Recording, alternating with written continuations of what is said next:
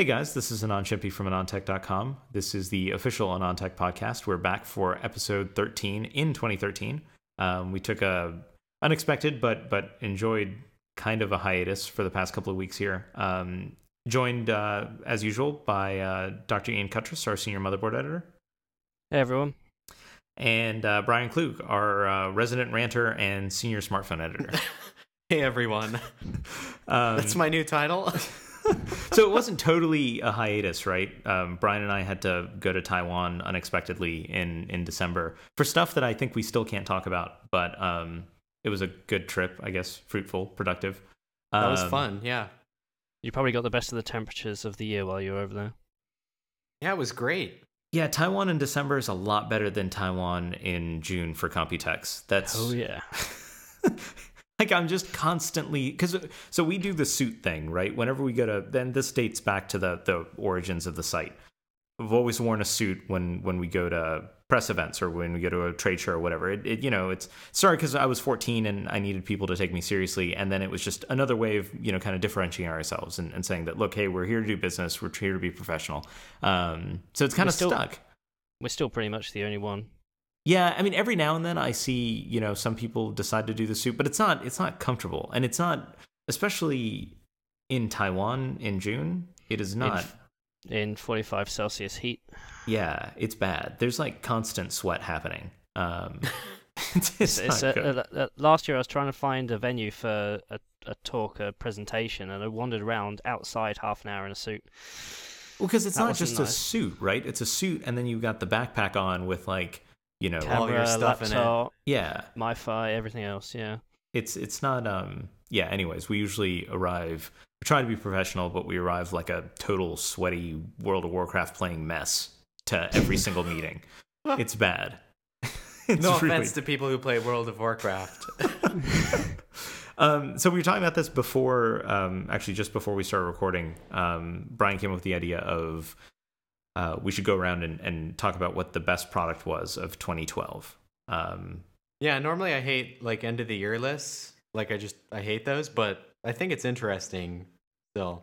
I don't know. See, I'm with you. I don't like the end of the year recaps. I I don't like the mainstream media end of the year recap, recap, right? Because that's like just a recap of this is all the fluffy stuff we talked about all year, but that's it. Like it's not. there's no. Right. I don't know. I don't. I don't gain anything from it. Um. But why don't we start with you? What's your What did you like best about 2012? Um. Well, my my biggest. I've been thinking about this a lot, and my number one thing was actually the Nest. Like that definitely changed my life. you know and then the number two thing is the stupidest thing ever i think i already told you but it's those flint and tinder boxer briefs those are like those two things have just appreciably changed the way that i live No. So so the boxer briefs. You educated me on this when we were in Taiwan. That sounds really bad. We were at dinner. that sounds really wrong But what what's they're made out of like a special cotton. yeah it's supima cotton i mean and pima cotton comes from pima county which is where where i am so i didn't even know they had this like genetically enhanced version and that's apparently what it's made and they're made in the usa and i don't know they were a kickstarter and then i saw um panzer at panzer on twitter who i talk with sometimes mentioned like hey these are the greatest ever and i was trying to just like reboot all of my like some garments you know just like reboot it Yeah. and I just decided to give them a shot, and that's definitely just changed everything. But it, I mean, it's it's strange that it's not something technology related, you know, except the Nest is technology related, even So though we haven't really reviewed it. If someone wants to wear Brian Klug's underwear, it's uh They're they're on eBay. Oh What- God, no! what is so what's the brand again? Like how do it's, I It's Flint and Tinder, F L I N T A N D T I N D E R. Okay. And these Yeah. are made out of a genetically modified uh, version of Pima cotton. That's right. Yeah, and they're is- not they're not cheap. They're like twenty dollars a pair, Yeah. but it Is is it- well worth it. Yeah, But they're n- not. n- n- now you've mentioned it in the mainstream media, they'll send you a few free pairs. I don't think we're mainstream underwear media though. I don't I don't think yeah, that I don't think I don't think they. I don't know. Yeah, I Well, got no, some of their you know- socks. I, I so Brian, you were about to say I don't think they listen to the podcast or read the site, but when we were in Taiwan, we found out that we have a pretty awesome listener. Yes, yeah. So and then and then I was like, I just really need to watch what I'm saying. exactly. So we were at dinner with uh, ASUS chairman Jonney Shih, and he was like, "I listen to your podcast while I'm running around, uh, I guess, doing laps in his living room," and both of us were just shocked. yeah, yeah. You, you, yeah. Um, So now I'm even more embarrassed to to hear about what my choice of underwear were. But that was that is definitely up there on my on my list. Yeah. Um, also, maybe the Astro A40s, but that's just because I never really used gaming headsets until recently. yeah, you were telling me about this. You like the so the Astro A40s you use with your Xbox 360. Yeah, yeah, the A40s, and there's like a wireless pair. My friend, see, my friend bought the wireless pair the A50s, and then he was like, "Do you want to buy my A40s?" And I wasn't really convinced because I just have all these other headsets, and but none of them really are designed to work with the Xbox. You know, they don't have optical in, so I had this like hacked together thing where I took left channel and right channel, and then I went to like male, you know, the male audio cable, and then a female adapter on the end of it, and then no microphone. So that just never really worked well. But I finally got like a real pair and they're awesome and they work with everything. Like it's I wish I could use them on the podcast, but they're not isolating enough. Oh, okay. You know, they're not closed ears. They're sort of closed ears, but they're not really. It's weird to explain. I guess- I guess it's so they're comfortable. But I wore them for like 48 hours once and my head didn't hurt. And That's that, awesome. That was just an appreciable difference. Um, oh wait, 48 hours. yeah, yeah. I don't know if you remember. It was like a couple months ago. I just went through like a weird phase where I was like, I just need to, I need to just play a game for like 48 hours. I can understand. It can was weird. Yeah, I was going through a weird time, and did, did, did, you have classes to do and reviews to write? yeah. Well, I don't really have classes. Um, yeah, it was around the time of the AT and T Galaxy S3. Do You remember that? I around remember there. that. Yeah, but I played. Yeah, I played for like the longest time ever, straight, no joke. And I wore the A40s, and there was just no like my head didn't hurt at all, which was amazing. You know the crown. Yeah. Normally it's like right there, it hurts. But I'm not doing that again. But no, I mean I understand. I can relate to that. At, in December, after we came back from after we came back from Taiwan, I sat down and I played Hitman a lot. Not 48 hours, but I I played it a good amount. But then it turns out that the game had a bug where randomly it would just erase all of your save games. oh my Um, gosh, Yeah, really? so I I like I'd made it through I don't know half So- the game, and it just got rid of all my save games, and uh, so then I this got on- really sorry. Go Is ahead. this, is this on Steam? No, no, no. So I was playing on the Xbox. Whenever I that's Oh, my right. guilty pleasure. Whenever I uh whenever I try to relax, I step as far away from all, you know, normal computing devices as possible. Um So you don't want to be signed into chat or everything. no, I just I I've got the part of the office that's just computers and I step as far away from that as possible because I just it I would go crazy, I think. Um Yeah, you need to get out of it. Uh, I, I prefer having cloud saves. They've saved me a few times. Oh no, no. So this was a. Uh, so obviously you got cloud saves on the 360 as well. It didn't. Um, sorry, I misspoke. It didn't delete my saves. It just corrupted all of them. Um, Wow. How did Yeah. they let that pass? I mean, this is supposedly validated. You know what else is really buggy is um Assassin's Creed 3. Oh really? That was really buggy. Yeah, I bought that and had it like Amazon primed while I was on vacation, yeah. and I didn't get to play it. Like I just gave it sort of to my brother, and he was like, "I'm just gonna beat it." You know, like I don't know how that happened, but it was really buggy. Like really? Yeah, and See, because uh, there's no Wi-Fi there, we couldn't get the title update, and Uh, I just saw all sorts of stuff going on that was really, really weird. um, back when the Xbox first launched, there was a game called Bionicle Heroes. Um, I played it just for the gamer score. It was like a Lego game, and you you you you play it for about six hours, and then the save would corrupt at ninety four percent. Um, this happened to me three times. dude it's i uh, i mean so i was into the game when this happened and i'd been trying to play it you know like that you're supposed to right i sneak around i'm like making sure no one knows i'm there i'm you know just quietly killing people but I didn't want to stop playing, so then I just blew through the game. Like I put it on the easiest setting, and I just played it like Quake, basically, just to get back to Awesome. where I was. And I did it in like I don't know, like an hour and a half, which was kind of um, upsetting. Like I put so much time into doing it the right way, and then I just redid it in like 90 minutes. Um, so so that made me feel kind of bad about myself. But um, That's how I feel about Halo 4 campaign. Like it still sh- it still shows that I haven't finished it, even though I've beaten it like four times on Legendary all the way through. This is terrible. Everybody's gonna think I do no work. I'm just gonna get all these emails like, "Why? Where's our, where's our X or Y?" But I swear, uh, like, well, no. After we got back from Taiwan, I had another trip. Like, I had one day, and then another trip, and then when I got back from that, my my family was like, "You get one day, and then we're going on the next trip." So, like, it's been like one day in my house. Like, I got a new neighbor. I've never even seen the person. like, they they must just think that I don't live here or that I don't know what's going on. You know? Because I literally yes. haven't been here in like a month. No, so that's I. We came back from Taiwan, and I was like, "What one? You know, I, I traveled a lot this year, and I was, was hoping December would be, you know, kind of lighter on the schedule. But we did the Taiwan trip, came back, and then Intel was like, "Hey, uh, we're coming to your house on Friday." And uh, this was like, you know, whatever. We got back on a Saturday, and then Intel was going to be here six days later.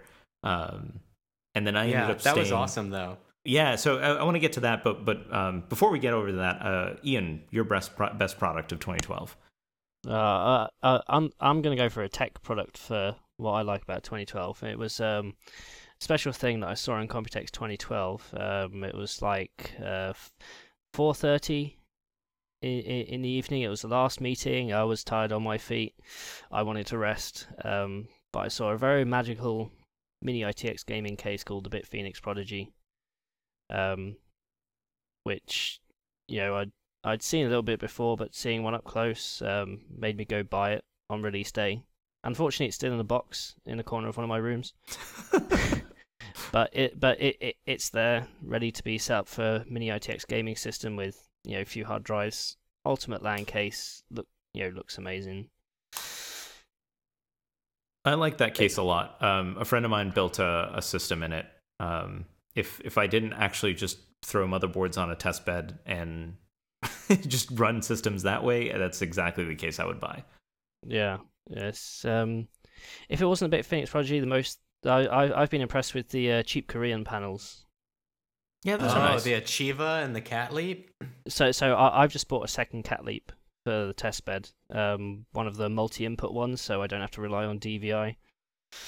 How does Uh, that yeah. work? I have to agree with Ian. That's probably that's probably up there because I've been through like three of those. You've been Like, I through recommend them- three, or you still well, have uh, them. well, I have, I have, I have a Catleap at my desk now. I have an Achieva in the closet because I don't have any space, and then I had another two Achievas that I sort of like sold to my father because he was like, "I want one of those," yeah. and I was like, "I don't want to like deal with here's how you get it through eBay," so I just gave it to him. yeah. It's, it's, it's e- e- even with the twenty percent import tax that I get stung with in the UK, it's it's it's worth it. I mean, the the last one I got was um, four hundred US plus plus twenty percent import tax, no dead pixels, works fine off the bat. Annoyingly, it's got it's a different sized base to my previous monitor, so it doesn't line up exactly. But they're both running on different systems. So wait, did you get the Achieva or the um The Cat, cat Leap. leap? Oh, Yeah, okay. cou- yeah, so I've got a Q270 and a Q271. You should get the VESA mount. I, It's the best I, thing ever. I, I, I don't have a wall to fix it to. Ah, but they have the desk clamps. That's what you get. It's all set up now. I'm not going to bother it. Uh, I, I, I, live in a small apartment in London. My space is at a premium. All right. See, I want the three, the three mount, three bracket. You know, there's that one on Amazon. Chris keeps talking about it, like he says it's the one to get. Did So I, I showed you this, didn't I? yeah. So that one three, I want. th- Three 27 inch monitors. Right. They, they think think of all the work you won't get done by playing games with that setup. I set up the 324 inches once because I have three of the same BenQ. I Yeah. like tracked them down and got them, and I played Battlefield 3 on that once with three of them, and that was I. I was like, this just like I will never get anything done. But Was, I, was I this sent a your- picture to Ryan and then I put it away. Was this on your dual 680 setup? Uh this was before that. I think I had two 470s. It was it was hard to play. I had to I had to turn all the details way down, but it was beautiful.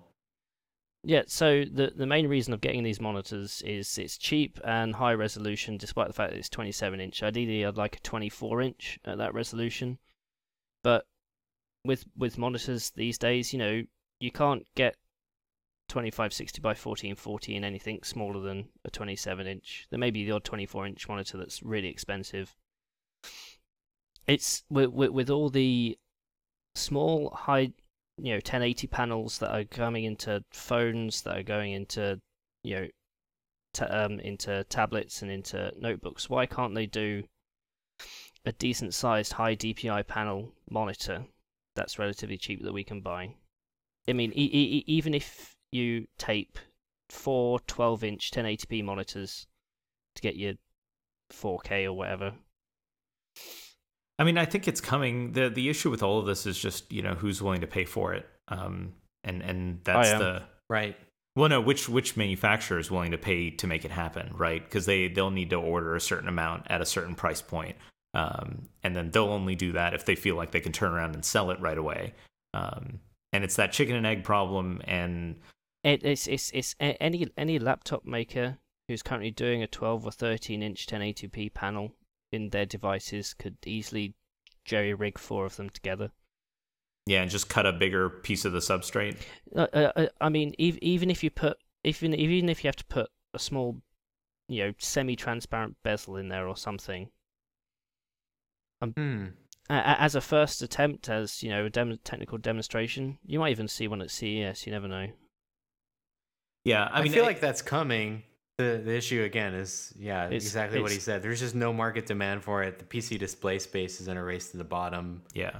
I mean, I, I think I fundamentally believe uh, that Apple will do a 4K somewhere in the like you know upper 20 inch range in the next let's say year and a half, um, For maybe two what- years. What for about five thousand? No, I think I think they would introduce it you know at a max of like two 2500, um, and then it'll quickly waterfowl down to a thousand bucks once they can hit. Because what they'll do is they'll they'll stick it in the iMac, right, and then that immediately increases the number of units you have, which brings cost per unit down.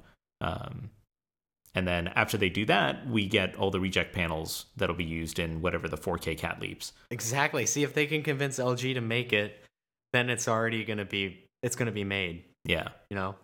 I mean, it's it's they've everything they've done is clearly in pursuit of this, right? All the investment they've done on the GPU side, all the investment they've done on uh, even on the OS 10 side, making sure that their applications can kind of uh, pixel double and scale well and and deal with this kind of high DPI stuff.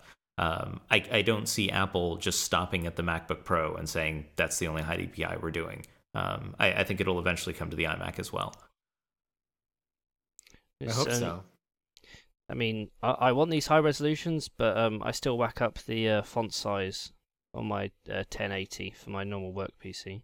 I mean, so the problem is that Apple shouldn't be the one to do it. Like, it, it's any company in the world today can go out and make this demand and make it happen.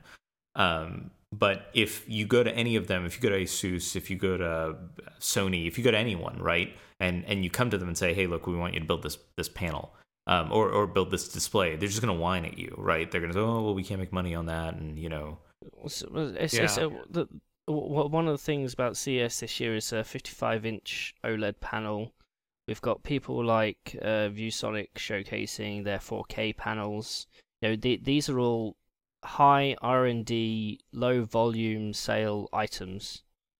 Yet sticking four 12 inch 1080p panels together shouldn't be that difficult and will sell. Well, the issue there is always like homogeneity problems. It's really hard to get four really good homogeneous looking the same things without messing around with it. Uh, that would be my guess. well, I mean, and that, plus the right way to do it is just to to cut a big like you cut a bigger substrate, right? Like it's I, I don't see anyone wanting to But the problem there is that it's just like yields on a die. Like your, Yeah. your yields go down. I have one friend who's actually working on some lithography stuff for like uh, a major company, and he was telling me that that basically will be making TVs of a large size, and he was telling me the challenges involved there and the way that they pattern onto it. So I can definitely empathize with this is this is really hard, and that's partially why you see the smartphones, you know, pushing these really crazy DPIs and really crazy things first, is because you're gonna cut it up. So just you can choose a geometry Well, and so- then throw the things away. Uh, um, what's what's the um smallest size in inches Retina display available? Um, Retina Hmm. by Apple's. Well, so it varies Yeah. depending on viewing distance, right? No, I mean Probably um, the iPad is pretty small. What Yeah, about that's- um? the, the, the, that that's a 10 inch 2880 by something. Uh, no, that's um, uh, 2048 by 1536 at 9.7 inches. Yeah, so I mean that that in itself is amazing. Stick that in a monitor with a with a mount, and I'll buy four and stick them in a two by two array. And what are you going to drive that with, though, right? like that's a. you need like three 680s. How Well, no, many I- I know- 680s well- can I get? Four. Well, no, well, when, when I mean that, that, that- that's a that's a high DPI panel in a small form factor, Yeah. and Well, so we haven't- and we just don't I don't see that anywhere for sale in the monitor market. So That's going to be fa- wasted on you though, as like a PC display. Yeah. That's way too small, right? Because, like, what are you going to do? You'd have to uh, resolution double everything, and then it looks like a really small 10 by 7 display. Well, no, I mean, I mean, I mean, uh, the fact the fact that it is you know such a high high definition, even if you bring the DPI down by a third, and and you know if if if if you can assume that the yields of slightly bigger panels would be equivalent, Hmm. am I making sense? No, I, I understand what you're saying. Um, I mean, It's what definitely I, possible. Just nobody, nobody's like, as long as people, like my big thing when I was displays editor was there's a very small percentage of people that really care about this stuff. The vast majority of the volume is go on Newegg, sort by price.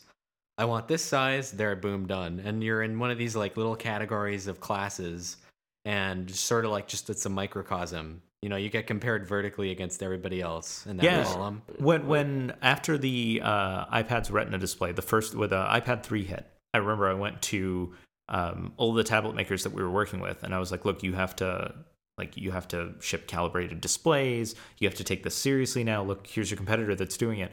And a lot of them came back and they were like, "You know what? At Best Buy, people don't care, right? They don't even care No, if we they ship want an- the oversaturated nonsense. yeah, and they're like they don't even notice if we ship an IPS panel versus a TN panel. Like they just it's just whatever. It's going to it's not going to impact our sales at all. So and we're already making very little margin compared to Apple, so we're just not going to do it. Yeah.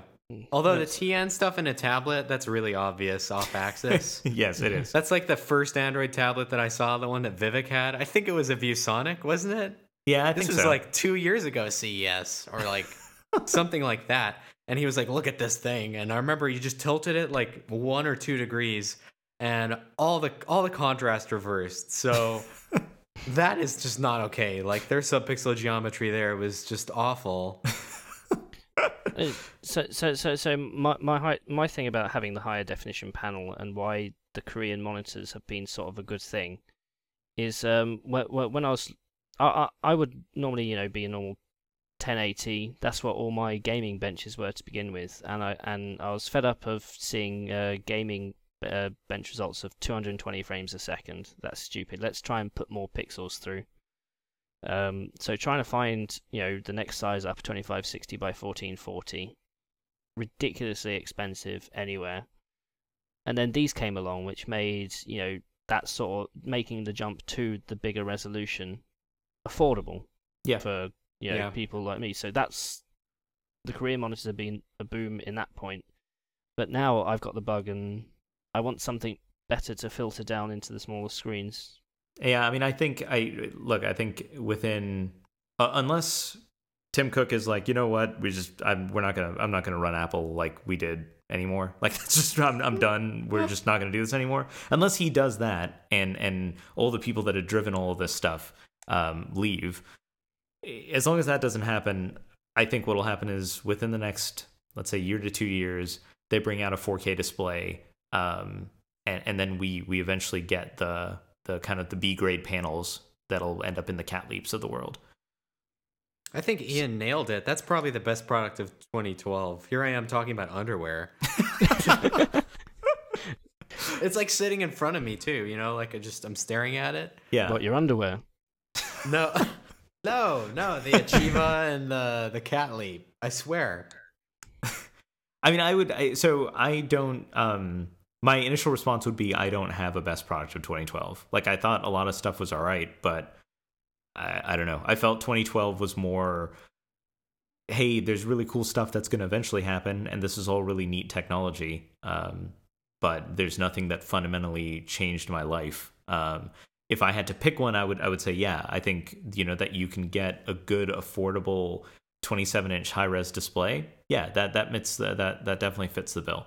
Um, What about LTE at your house? Didn't you get LTE this year? I did get LTE. Um, Although you're in a five megahertz market. it, it's fast. It still didn't. It, it didn't. I don't know. It didn't totally change change, my life. Yeah. Huh. It um. It was useful, you know. I, I but the thing is, like LTE, I'd already been using on the road, and that's when I needed it most, Mhm. anyways. Um, Mhm. so I don't know. I mean, I, I thought there was a lot of really cool stuff that happened. Um, but I, I don't know. I just finished the review of that that Samsung Ativ Tab, right? Which is actually it's a it's a Qualcomm based the first Qualcomm based Windows RT tablet. And I finished the review and I thought, you know, this is a good tablet. I wouldn't recommend buying it. You know, if you absolutely have to have one and it's not Surface, you know, it's yeah, I like it. But I wouldn't buy any of those devices now, right? Because we're gonna have so much better ones in a year, right? And and Yeah. like it's, It's always around the corner. All all the all the products that we want today are going to come out within the next 24 months. no, Well, but I don't want I don't want an 8060A thing. Like I want 8064. Yeah, well, so the other thing is like it, it's it's different though, right? So Kepler, when Kepler launched, hey, this thing's awesome, and you know what? It's going to be good enough for quite a while, right? Like because the Yeah. next generation is going to be like what fifteen percent faster, and yeah, that'll be faster, but but 680 will still be good enough. But if you buy like a Windows 8 or Windows RT tablet, like you're already behind the curve, right? It's already too slow. It already can't do everything you need it to do. Um, and 12 months from now, it's just going to be so much better, right? Yeah. Like it's it's, and I feel like that's the case with a lot of products. You know, like the the old the the Retina display MacBook Pros. Yeah, they're awesome. Like I, I love the displays, but you're gonna want the Haswell version, right? Like. and- Classic. don't buy the first one. yeah, and it's not even that, right? So you know, you you don't want to buy the first one. Yeah, the Haswell version is going to be pretty cool, but then you really want the Broadwell version, right? Because because that one's going to have all the awesomeness of Haswell, but have lower power again, right? So that's going to be pretty cool. Um, and and I feel like in a lot of these kind of really new devices that are that are leading the industry in in their respective areas, anytime you're operating in this kind of hyper Moore's law curve, I, I feel like the it's never a good time to buy, right? Like it's it's I, I'm not I'm not totally happy with any of the solutions there. Hmm. But it's it's just people testing the water, see how many get early adopted and which ones latch on. Yeah, but even the stuff that ships tons of, right? So like the iPhone 5, you know, they sold a bunch of those things.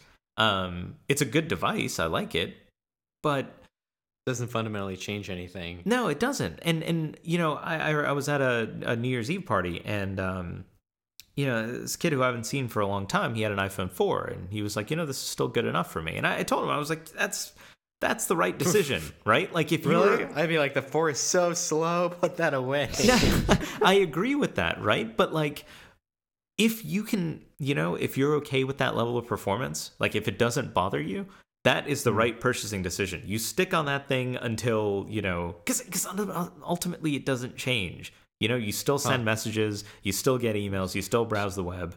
Well, it So- runs so- iOS six, right? Yeah, Yes, uh, I- I've got an SGS2. I'm halfway through a 24 month contract. It's still good enough for me. I've played with an Nexus 7. That was nice as an Android device, but you know, as a phone, my SGS2 will be fine until people ask me to upgrade in 12 months. like I, I have a I, I you know the the reason I appreciate all of the advances in technology for all these devices that are kind of at the bleeding edge, right? Um, you know, I was the first. You know, both you and I were like, uh, "Hey, look, the 4S is faster than the 4. It's appreciably faster." Um, and it doesn't have death grip. Yeah, and and I, I value all of those things. But if you can't notice that stuff, and that's an awesome position to be in, right? Like, Huh. it saves you a lot of money. And honestly, we're operating with a lot of these devices. Uh, the change from one generation to the next is still too significant, right? You don't want to be in a trap of, uh, you know, every single year you can notice a big performance difference or a big delta in, in something that, uh, you know, in, in these kind of evolutionary steps. Um, Sure, sure. I don't know. I guess I don't know. I think the 4S to the 4 4 4 to the 4S, like the imaging experience got so much better. You know, we had a decent baseband finally. Oh, I, I agree with you, right? Like I noticed all those things and I appreciate it. I know what you're saying.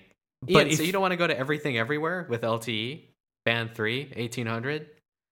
Um, I I I live and work mostly at home. I, my, my, my, my, my, my, you know, I, I, I have broadband in my home. My um, if I could, We could, got to get you my, hooked up somehow with No, no. with that. My, I, I, I, at the minute, I'm probably using less than 100 mega data a month. Really? That's how much mean- Brian Wow. uses just used- like walking I between used rooms. 500 mega I used 500 megabytes in the last like 1 week. Well, no, so so uh, so I have broadband directly into the house that does Wi-Fi, Uh-huh. and I can do do everything through that, and it's that no, and it's free to me. And the only time I ever need it is if I'm going to the shops or something. hmm No, I understand that. I understand that. Well, I don't know. I Um, got my brother to go from an Evo. Well, I didn't. He wanted a new phone. He had an Evo 4G, which I think is ancient right now. yes. And I think that's that device was kind of a letdown after they dropped support this couple months ago, you know, or whatever. They never really. They just kind of dropped the ball on two point. You know, it, it was like 2.3 and that's it. We're never going to give you ICS. Mm. And that was such a big flagship device, as like the competitor to the four. You remember that? Yeah, I do. That was like the four, or you get the Evo. But anyways, he was like, "What phone should I get?" And I was like, "Well, here are all the Android phones. Here are all the iPhones. Like, choose what you want." And he went with an iPhone five. And I, I don't, I didn't choose for him. Like, I didn't, I didn't do anything. So don't, don't come at me like I, I love iPhone only because that's just not true. but for him, Yes. he was like, "This is so much faster. This is ridiculous." You know, this Oh, is yeah, nuts. the the Evo was what single core um, Scorpion. Yeah, 82, I mean 8650, QSD 8650. So, yeah, single core 65 nanometer Scorpion with Ugh. like Adreno 200.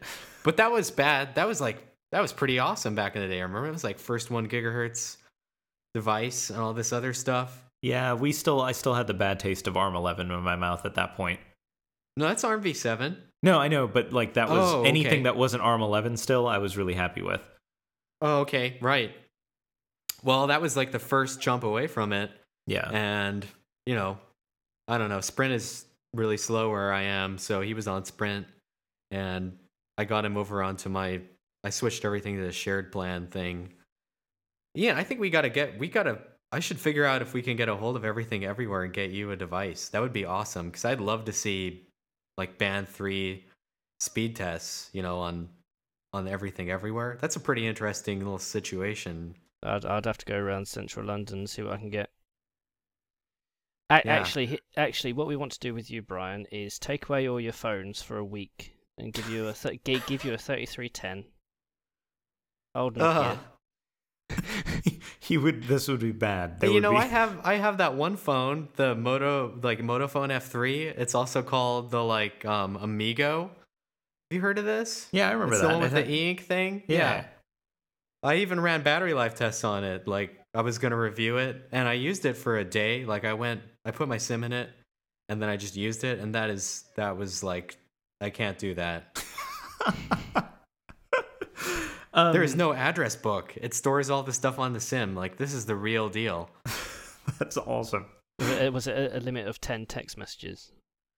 It had a limit that was like 128 or some power of two that was just really low.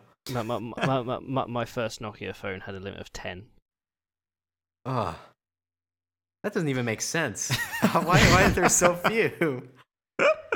Okay, Maybe- so that that wraps up 2012. Um, I want to get to to some of the newer stuff that's that's kind of happened. Um, Yeah. so Ian, you brought this up right before the uh, right before the we started this. Um, some news came out about a potential Haswell delay.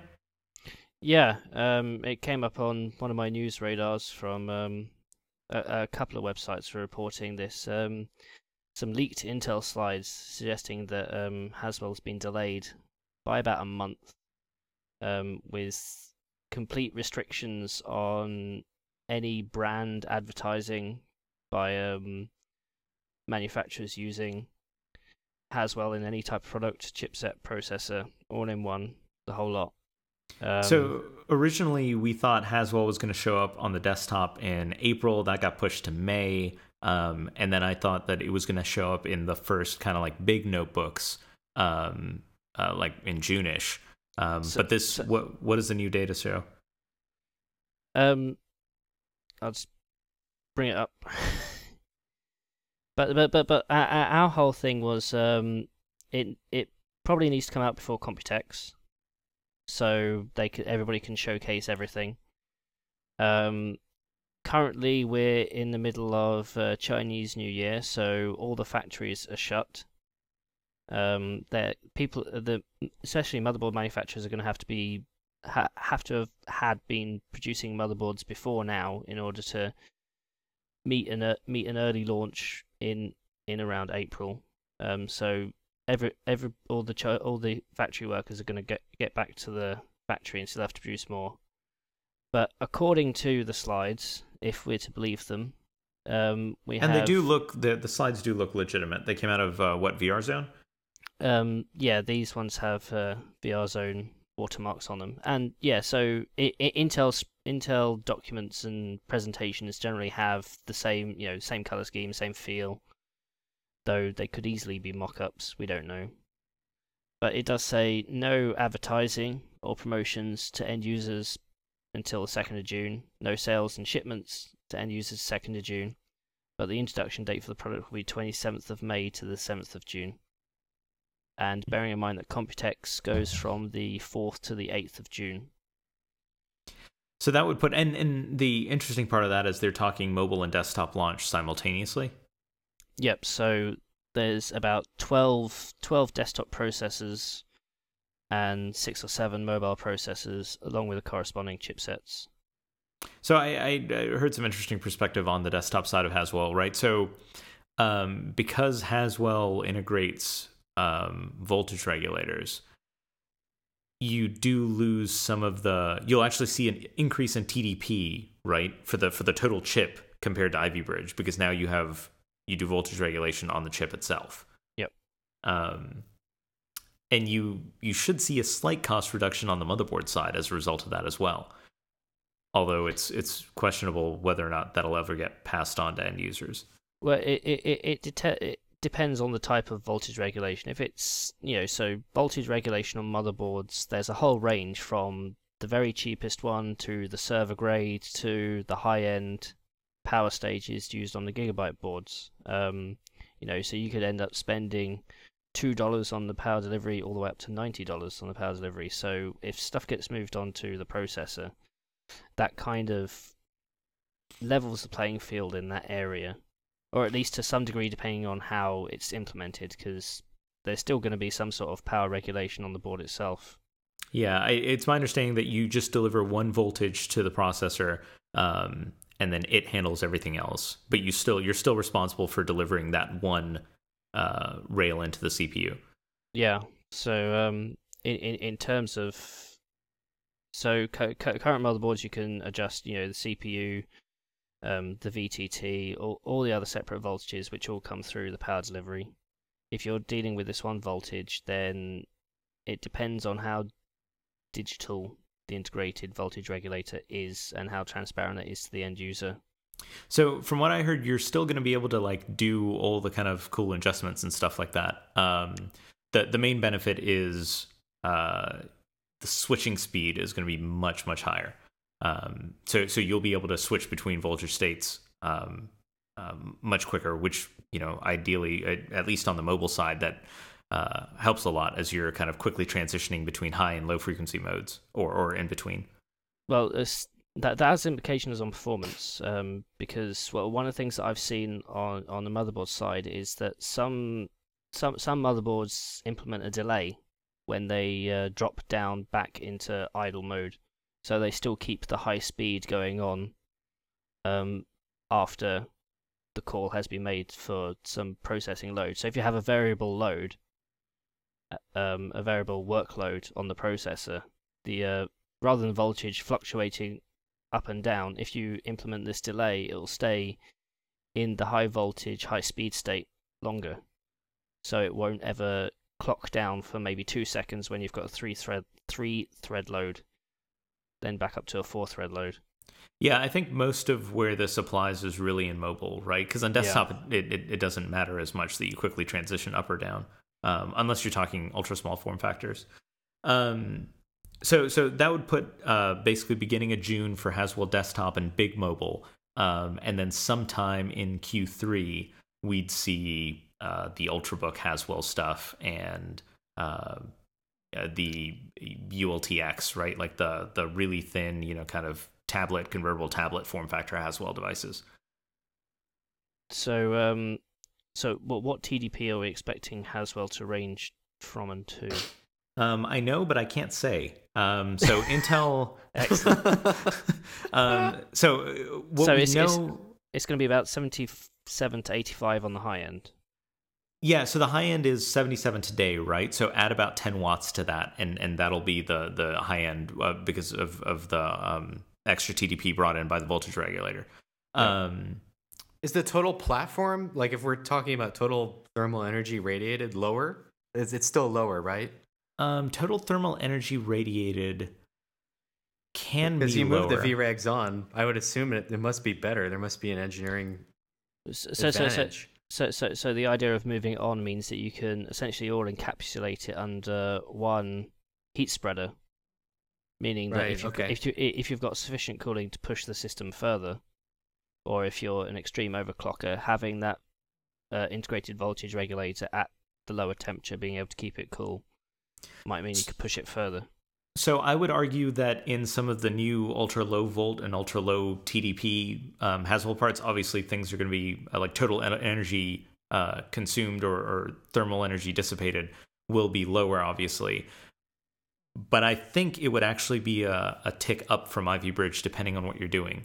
Um, right? So if you took like a quad core Haswell notebook and compared it to a quad core Ivy Bridge notebook and ran like a heavy workload on it, Haswell Mhm. should put out more heat. It should Mm, use more power, right? Because it's it's they they're there's more stuff in it, right? More transistors switching. but but but but but it should also complete the work quicker. yeah, it, it depends. There's like all of that um, Yeah.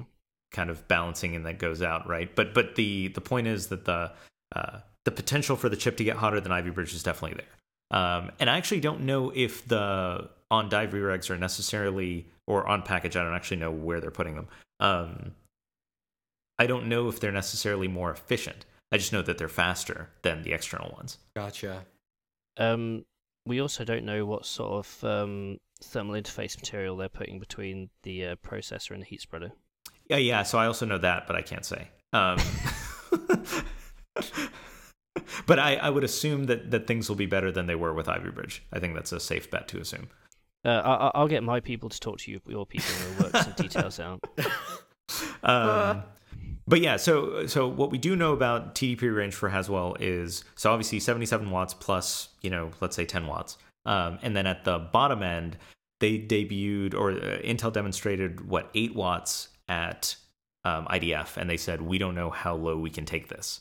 Um, so obviously that's a bit of a lie. They obviously knew how low they could take it. So I think somewhere south of eight watts, I think is a safe bet, um, but not tremendously south of eight watts, right? So I think four watts isn't going to happen. Um, but you know, let's say somewhere in the six, seven, eight watt range. I think I think that'll be feasible. Yes, um, all the Ivy processors are at least dual core, so Yes, on the, yeah. on the uh, desktop side, yeah. For for all of this, I'd I'd consider that. Um, I, I I'm talking dual core um, Yeah. TDPs as well. Um, so it's also interesting because of this kind of the length of this rollout. I think we're going to see. You know, initially Intel said, "Hey, we're going to do this kind of um, special 10 watt Ivy Bridge part in in low quantities. I think I think those are going to be a little more popular than we expected. Not in the, not not so much in the consumer space, more in the business. No, in in in like tablets. Like I, I Right, think yeah, we're yeah, gonna yeah. see we're we're definitely gonna see like 10 watt and sub 10 watt IVs. Um, because yeah, uh, the the frustrating part of about all of it is all of those low TDP parts. Um, the real secret sauce with Haswell is, you know, at least in the tablet and ultrabook space, is all the connected standby stuff, right? Driving platform power lower, so you can get like, uh, uh, you know, standby behavior that's kind of like a tablet, but you're still using a notebook, um, which will be exciting. But you you don't get that with Ivy Bridge. Um, do you reckon you'll get a chance to do the uh, power tests? Which Like you- power tests? You, you you did an article recently. I forget the name where you had a bunch of power tests with um, Oh, with the where we did the the board level power measurements. yeah Um, yeah, obviously that would be pretty cool to do. Um, so there's there's more of that coming, um, which I, I'll I'll get to in a moment here. I want to talk about um, the other delay that we just kind of found out about. There was a DailyTech article that went up um, today, actually on the third, um, that kind of confirms that um, Valley View, which is the SoC, the 22 nanometer next generation Atom SoC, um, that we kind of hypothesized would go into a derivative would go into phones, um, but but obviously would go into tablets as well. That that's been delayed um, until 2014. Um, and that's a bit frustrating, right? So Awkward silence. That's not good. yeah no if it's so on the phone side you know intel has the potential to have a great strategy but they just haven't been executing right like even even with uh their ffrd launch of medfield and and all the stuff that's happened. Like they've made more progress now. They at least have a phone in the market. They are generating revenue. But man they are still very far behind right? There are like four phones, I think, isn't it? There are yeah, there are four total. Yeah, I mean it's it's better than they were, right? But these are none of these are phones that are hero devices. They're not. No. Uh, I, I put this in the category of atypical of Intel, right? So if you look at, you know, that, that's the kind of litmus test for Intel. You know, you look at Intel's success in the desktop CPU space. You know, they always own like the top five spots on any chart, right? Um, so if something isn't like that, if Intel's playing in a space and they're not like that, then I, I list it as atypical of Intel. And hey, look, you guys need to fix this on a management side. And the phone strategy totally falls into that space. Um, because I think when when Brian, when you did the Medfield piece, uh, you were like, hey, this is good for you know kind of a Galaxy S2 class competitor, but we already, I mean, we're on the verge Yeah. of Galaxy S3s. You know, and it's still it's actually very performant. You know, I still have the San Diego, and that got pushed uh, some like ICS update of some kind. And the skin is horrible because it's the San Diego, but it's very performant. I think anybody who plays with one comes away pretty impressed. You know, whatever happened to the RAZR i? Where is that? I still that, have That's it. sort of a hero device almost. Yeah, it's it's not bad. Um, I I mean I don't mind the device. I I'm not a like the the Motorola software stack is just not very stable. I guess. Uh-huh. Interesting. um, I I haven't run the latest updates on it to see if that that fixes things, but it's it's not a bad device. I I actually I like that form factor. Um, but it I feel like nice. I, I still feel like that's not the. I can bring it to CES actually. I um I still feel like that's not the. You know I want to see it in a One X class device, right, or in a Galaxy Yeah. S3 class device. Well, I mean, and we talked about this. If they want, to, if they really want to win, they need to go after something like that. Yeah. You know, like specifically a Nexus win, or something with a big, big, bigger than Motorola win. That's much more of a broad scale than just one derivative for you know what is it? They're in like one market, maybe two markets. Yeah. I think because it's just another XMM sixty two sixty. Yep. So you're just you're limited to you know you're limited to not having LTE, and that's just not viable in this day and age. Yeah. If you're going to sell a, a hero device, so that I mean they made that choice. I think it's great. I mean it was great for what it was. I think it's cool, you know, for what that's worth. But uh, yeah, cool. You know? Unfortunately, doesn't get you market share. Um, so if if this does happen and their th- their 22 nanometer smartphone chips get pushed out to 2014, um, that kind of leaves them one more generation where you know, probably those lead devices are going to be Qualcomm based. Yeah, we know we know that what those devices are, and uh, yeah, it's just like that roadmap is already kind of you know fleshed out. I, I yeah, I mean this is again, if they want to, they could just sell a device directly. They already have it. Why not do it? I don't I don't get the the trepidation. You know, like just Newegg.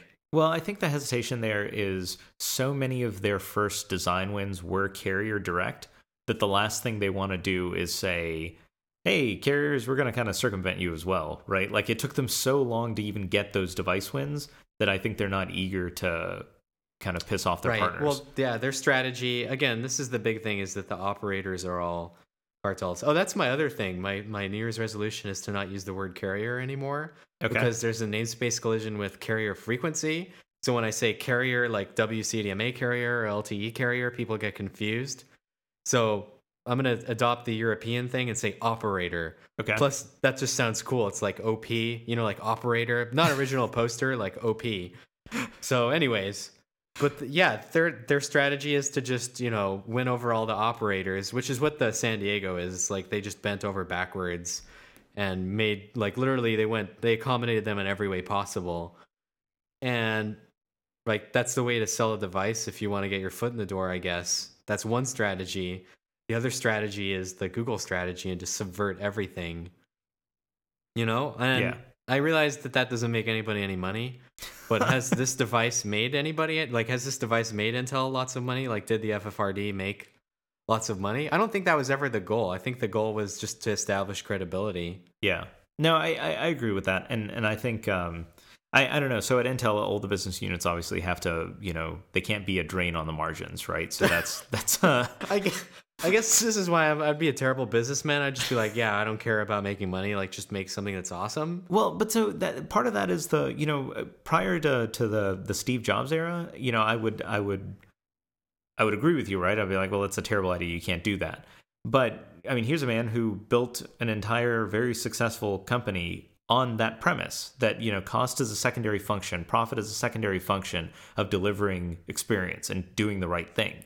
Um, so so I I no longer allow companies to kind of just lean on that crutch, right? I, I don't. I think that time is gone.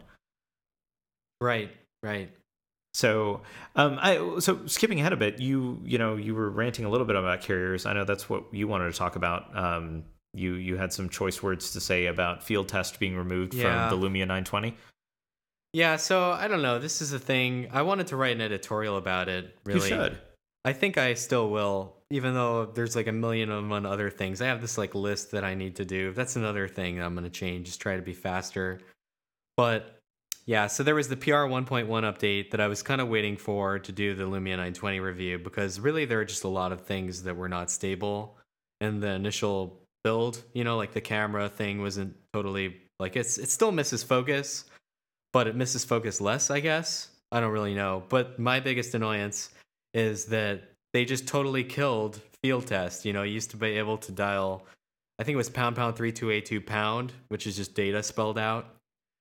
And this was something you could do on all the Windows phones prior, like almost all of them Windows Phone 7, Windows Phone 7.5, all that stuff. And for me, I like using that because I want to see I want to see the technical data regarding, you know, like what's the status of the radio, what's what band am I on, what's going on because then when things don't work, I can sort of figure out what's going on. So I noticed on the 8X this was missing, and that was kind of alarming. But you know, HTC has been removing them because apparently they had an operator ask, and I think that's fairly obvious. And there's more and more of that happening. Like there's nothing secret about it. In the US, pretty much all the operators except for T-Mobile have integrated into their their spec sheet, you know, that they're going to ship off that they want all of this gone. And specifically they want the ability to change uh, for they want the ability for users to be able to change from LTE to 3G removed, Verizon specifically, and they want none of that information shown.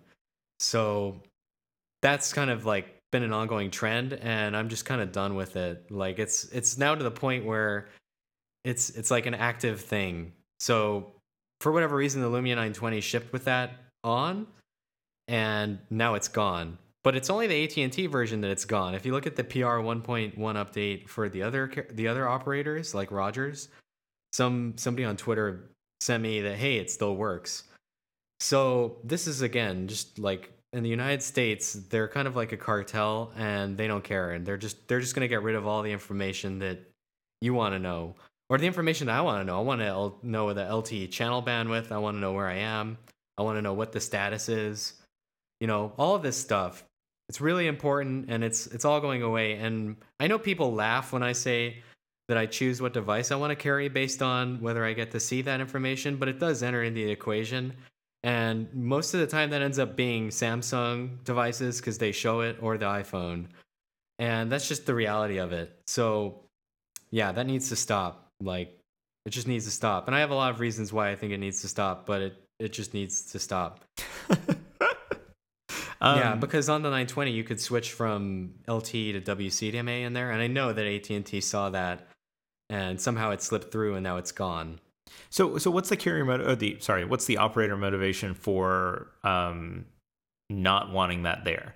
It does it because does they it- want to. Well, they. I understand their motivation. Their motivation is they want people off of the legacy networks, off of the legacy spectrum, so they can continue to refarm it.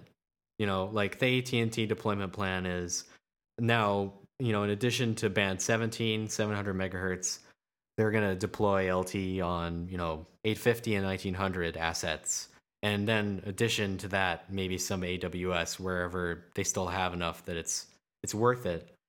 So what they're going to do is start taking down WCDMA carriers, and then you know obviously you want to be on LT. My problem with that is that it's sort of like a chicken and egg problem because if you're in a market like LA, you know, or your market that's five megahertz, really LTE can already be really really loaded, you know, and five megahertz is the width of a WCDMA carrier.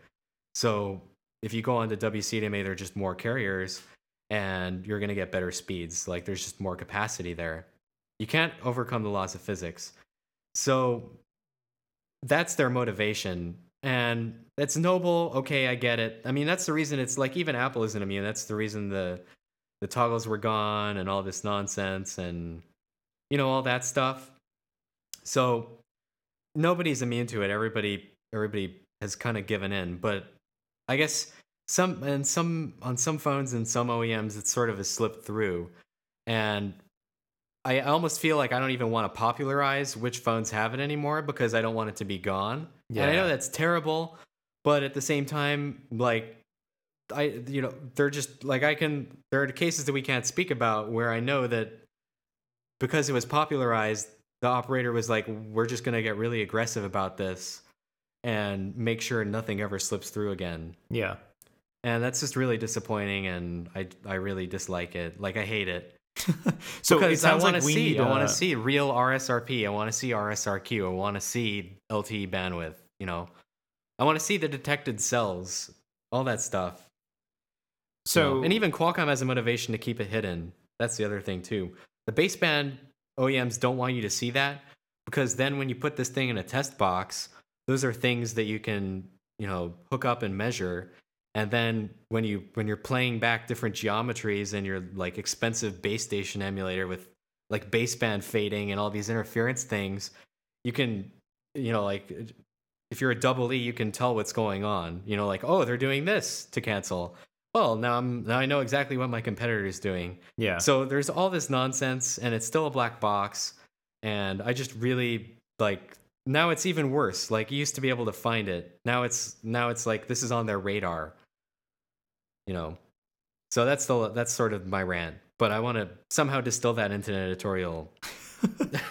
no, I mean I think it's valid, right? Like it's it's it's something that that has bothered me with kind of all of our activities on that side of the space, right? You know, everything we do in the tablet space and um, you know, basically anything Android, iOS, or or you know Windows RT, Windows 8 to an extent, uh, or Windows Phone. Um, I like all of the things we've we've gained from you know this kind of new mobile revolution, but I, I don't like that we've given up or or we're kind of okay with uh, access to underlying information and underlying stats and data being just accepted. Like, hey, we, we don't have to, we don't need all this information anymore.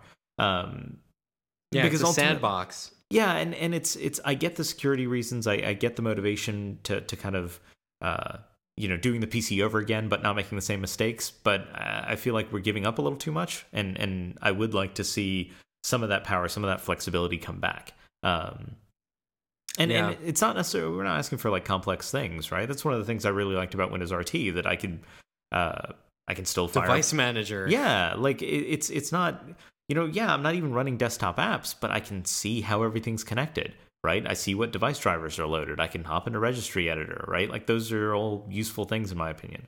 Um, so so one kind of solution to that is this announcement that came out just a couple days ago um, that uh, the the uh, Ubuntu for smartphones build was kind of officially announced. Oh right, yeah. So that's an interesting thing too. Um, you know, it's sort of a soft launch. There's no device that I've seen. Yeah. Although apparently, you know, there there were demos of it. But they seem to be going after this model where they just sort of inherit all of the Android kernel and, you know, the board software, board support package, and they can just run Ubuntu on it. And they it's interesting that they chose the Galaxy Nexus because, you know, that's sort of just a device that's already out there in quantity and it's a shot across their brow. But um I don't know. We'll see how that goes. I have really strong feelings about Unity, and it looks like it's just Unity kind of on a smartphone. Like parts of it look cool. Yeah. I didn't get to look at every bit of it. I haven't seen it in person, but I think I think I think that they really should have gone after a tablet. You know, like why why do we need another phone platform? Like Yeah. the tablet. You know, and, and like we've done this before better, and it's it was called MeeGo and Maemo, Yeah. and like I just want to apt get install things. So You know, here's the issue. Like it, it seems like what they're doing is, is being very very forward looking right? So even in their own kind of release of this thing uh, they made it very clear. They said you know this is this is perfect for the type of user who you know is going to use their phone and then dock it to a display and use it as their computer. Um, and and that is the grand vision right? That mainstream computing goes that route uh, we're not there yet and we're not going to be there for you know at least a handful more generations but um you know, I kind of viewed this as them trying to be ahead of the curve, right? Rather than so be ahead of the next transition, rather than kind of what everyone else has done is, is that they've uh, the transition's already happened and now they're playing catch up, uh huh, yeah. right? Because that that that PC uh, smartphone convergence that is the next major transition, right? Like it's you know we we we went through the evolution of the PC desktop notebook transition kind of in parallel towards the end of that we went from uh, through multiple iterations of the smartphone evolving and and now we're kind of the smartphones evolving into this new thing and then the next step beyond Yeah. that is is that conversion point um, Well, I get that that's what they're they're going for. I just am confused why they wouldn't go after a, a tablet first. yeah I, I i guess that's the easy route right? The things that they have to get right when that convergence does happen are all the phone things. 'Cause Sure, the, sure. the tablet like that wouldn't be that hard for them to do. Um, i do agree that it's kind of weird that they didn't offer that. Like it would seem to me that that would be an easy way to kind of uh, leverage the community and get people working on it now. Is, yeah, is that's it- a logical like it's closer in terms of what the use cases look like, the UI looks like to a desktop just Yes. because of the space, you know, and that's that's really where, you know, if you're running Ubuntu, you're going to get sort of the value add yeah with all these other apps. And I just don't feel like we need more smartphone platforms right now. yeah i agree with you i um Uh, uh, well, the, the, this Ubuntu's been, you know, mark it's being marketed towards, you know, enthusiasts and hobbyists. If they go for the smartphone first, they're going to snare more enthusiasts and hobbyists than tablets. Because what's the ratio of smartphone selling to tablet selling? Okay, it's totally a bigger market, right? I I I, I get it. Um, I, I guess I see it both ways, right? If you want this to be immediately useful, you do it on a tablet. If you want this, if you view this as an investment in the future, then you do it on a smartphone. Right. Okay, okay, I, I, that makes sense. Um, I just like I, I don't know. There are just a lot of mixed things I have about the Ubuntu thing. Like, yeah, I, I've had I've had my heart broken by Canonical enough times now that it's kind of like um, I'm just very skeptical. I, I'll say that. No, I agree. And and so what I would like to have happened was, you know, I would love to have seen MeeGo, you know, run its course, right? I, I didn't I don't like the way that ended, and I felt like that would be a, a powerful, you know, had the potential to be a powerful force in the industry. Um, if if this becomes that, you know, if it it doesn't have to be the most successful thing in the world, but it has to act as a an alternative, you know, a small market Sure. share, even just a counterbalance to the way everything else is going. We need a good, open, truly open mobile platform that we can kind of use to drive the industry forward. Right. I I don't know. I like I think you put it really well when you were when you were like the timing of this is just so obvious to get operator and OEM meetings. Yes. Yeah. you know, no, like that seems to have been the main point was we want we want you guys to come talk to us at CES. Yes. So I'm kind of like reserving judgment until that's done, and we'll see what traction it gets. And I, I, I just think that I think that people are more interested in seeing like a tablet player that's that's like this more than a, a smartphone player that's like and like the operators are not going to be okay with this again. just like I've already said my piece to you about it, but they're just not okay with that kind of um truly open platforms you know that's the reason why you never really saw the N900 sell here in the US. Um, same, and then the N9 was like the best device that never got any credit. You know, so yeah, I don't know. I just am really skeptical. Yeah, no, I think that's true. I, I think that's fair. Um, for for end users, I don't I don't see this doing anything anytime soon. Um, I, I think this was a play to kind of, like you said, get get meetings at CES. Um, and some of the folks I talked to, it sounds like that's being they're lining stuff up, not necessarily at CES, but you know, within the next few weeks afterwards. They're interested in it. Yeah, I think there. I think there's space for it. Yeah, because no one wants, um, no one ultimately really wants to work with Google or Microsoft, right? Like that's not a. Uh, neither one of those companies is necessarily uh, benevolent or or truly altruistic when they work with their device partners, Oh right, right. right? Like there's always. such a good way of putting it. I mean, you're you're getting screwed some way or another, or you're being threatened one way or another, right? Like it's just Well, that's what Tizen is.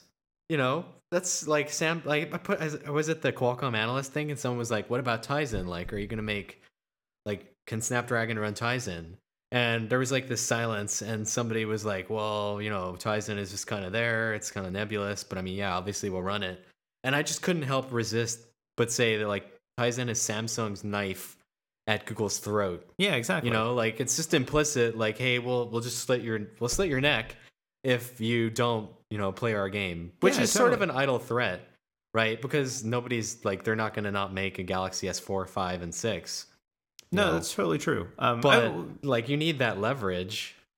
Yeah, and and you know, Samsung's been they've been hiring a lot of like chip architects. Like if they wanted to go and be totally vertical, they could if they and they have the revenues to support it.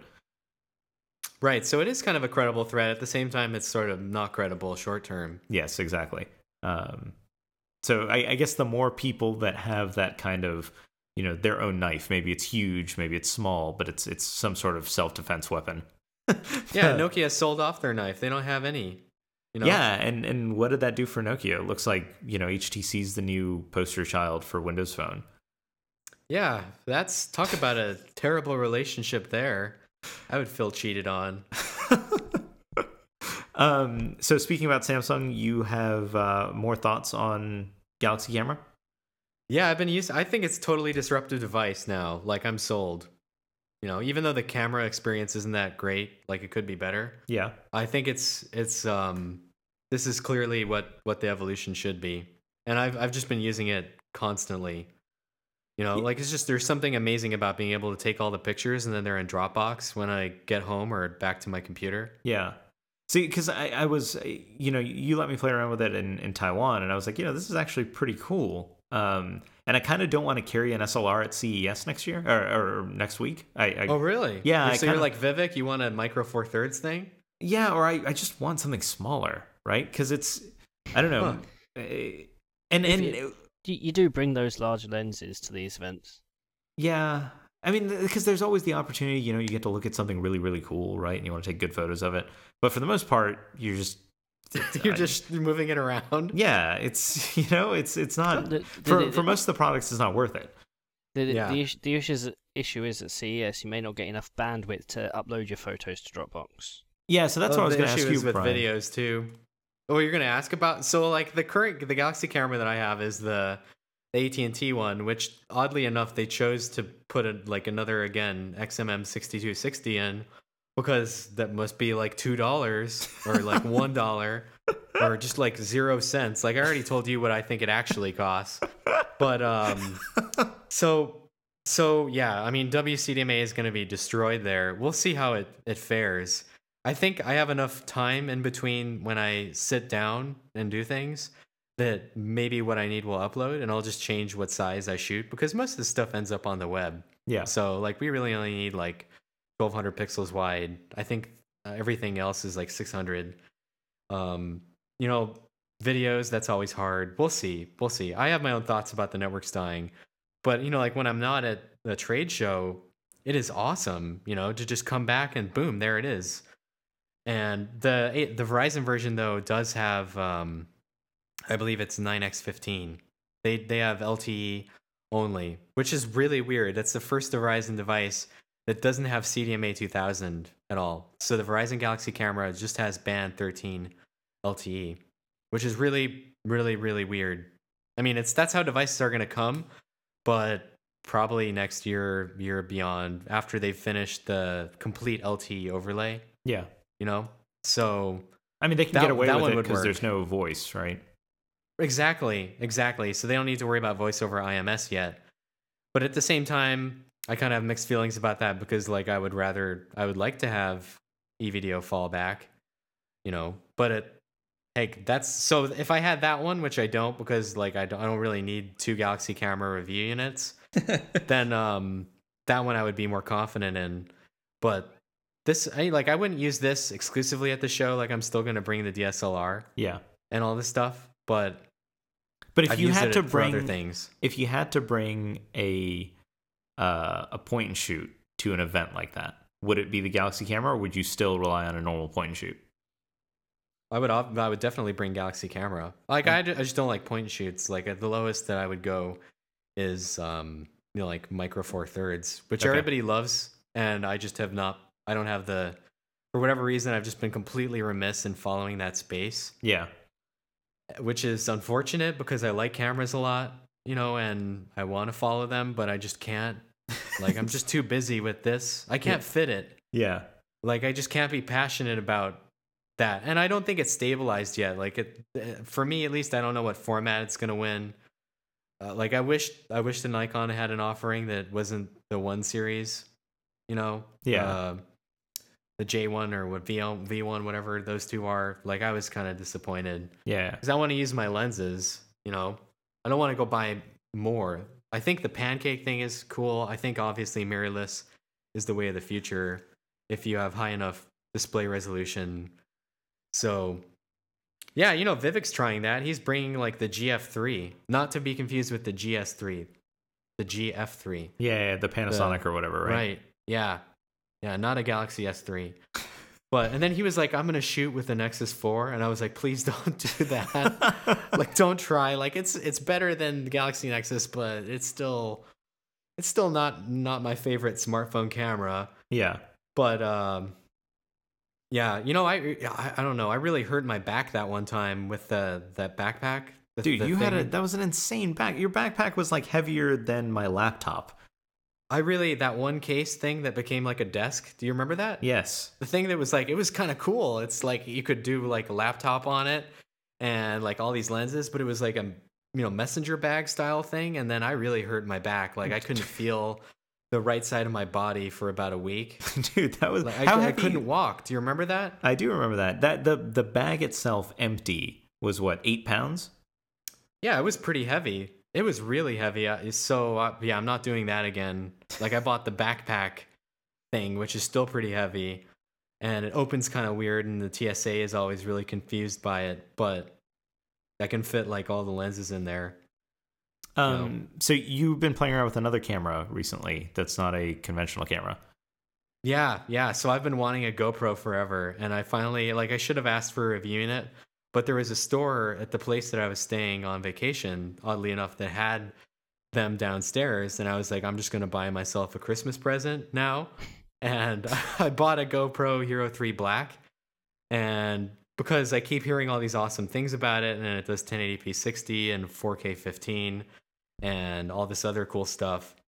And so I just I just needed to try it, and I was skiing, so then I then I need all the mounts, so I ordered like the ch- they had the chesty mount, which I really like, and then the helmet vented mount thing, and then they give you some like other mounts, and I bought a tripod screw, and I don't know, I've just been like playing around with it, and it's awesome. Like the 1080p 60 videos are amazing. Like I was skeptical, like Ganesh was saying, oh, it's always better to have more temporal resolution than lots of other resolution. I was like, yeah, whatever, okay. So he was like, no, just shoot in 1080p 60, and I was I was like, well, okay, like whatever, I'll I'll try it because I really wanted to do like 1440p or like the other the 2K mode or like you can shoot it. In, um, I believe it's 2K 25 and what is it 4K 12 and 1440p 48, which is pretty. Both of those are pretty cool. I thought. Yeah.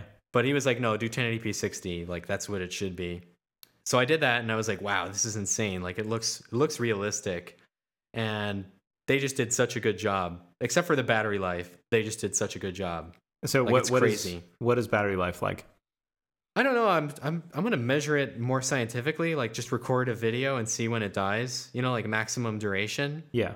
Which actually I did inadvertently, but I don't know the number off the top of my head. But it when I was skiing around with it, it seemed like three hours, which is not very long.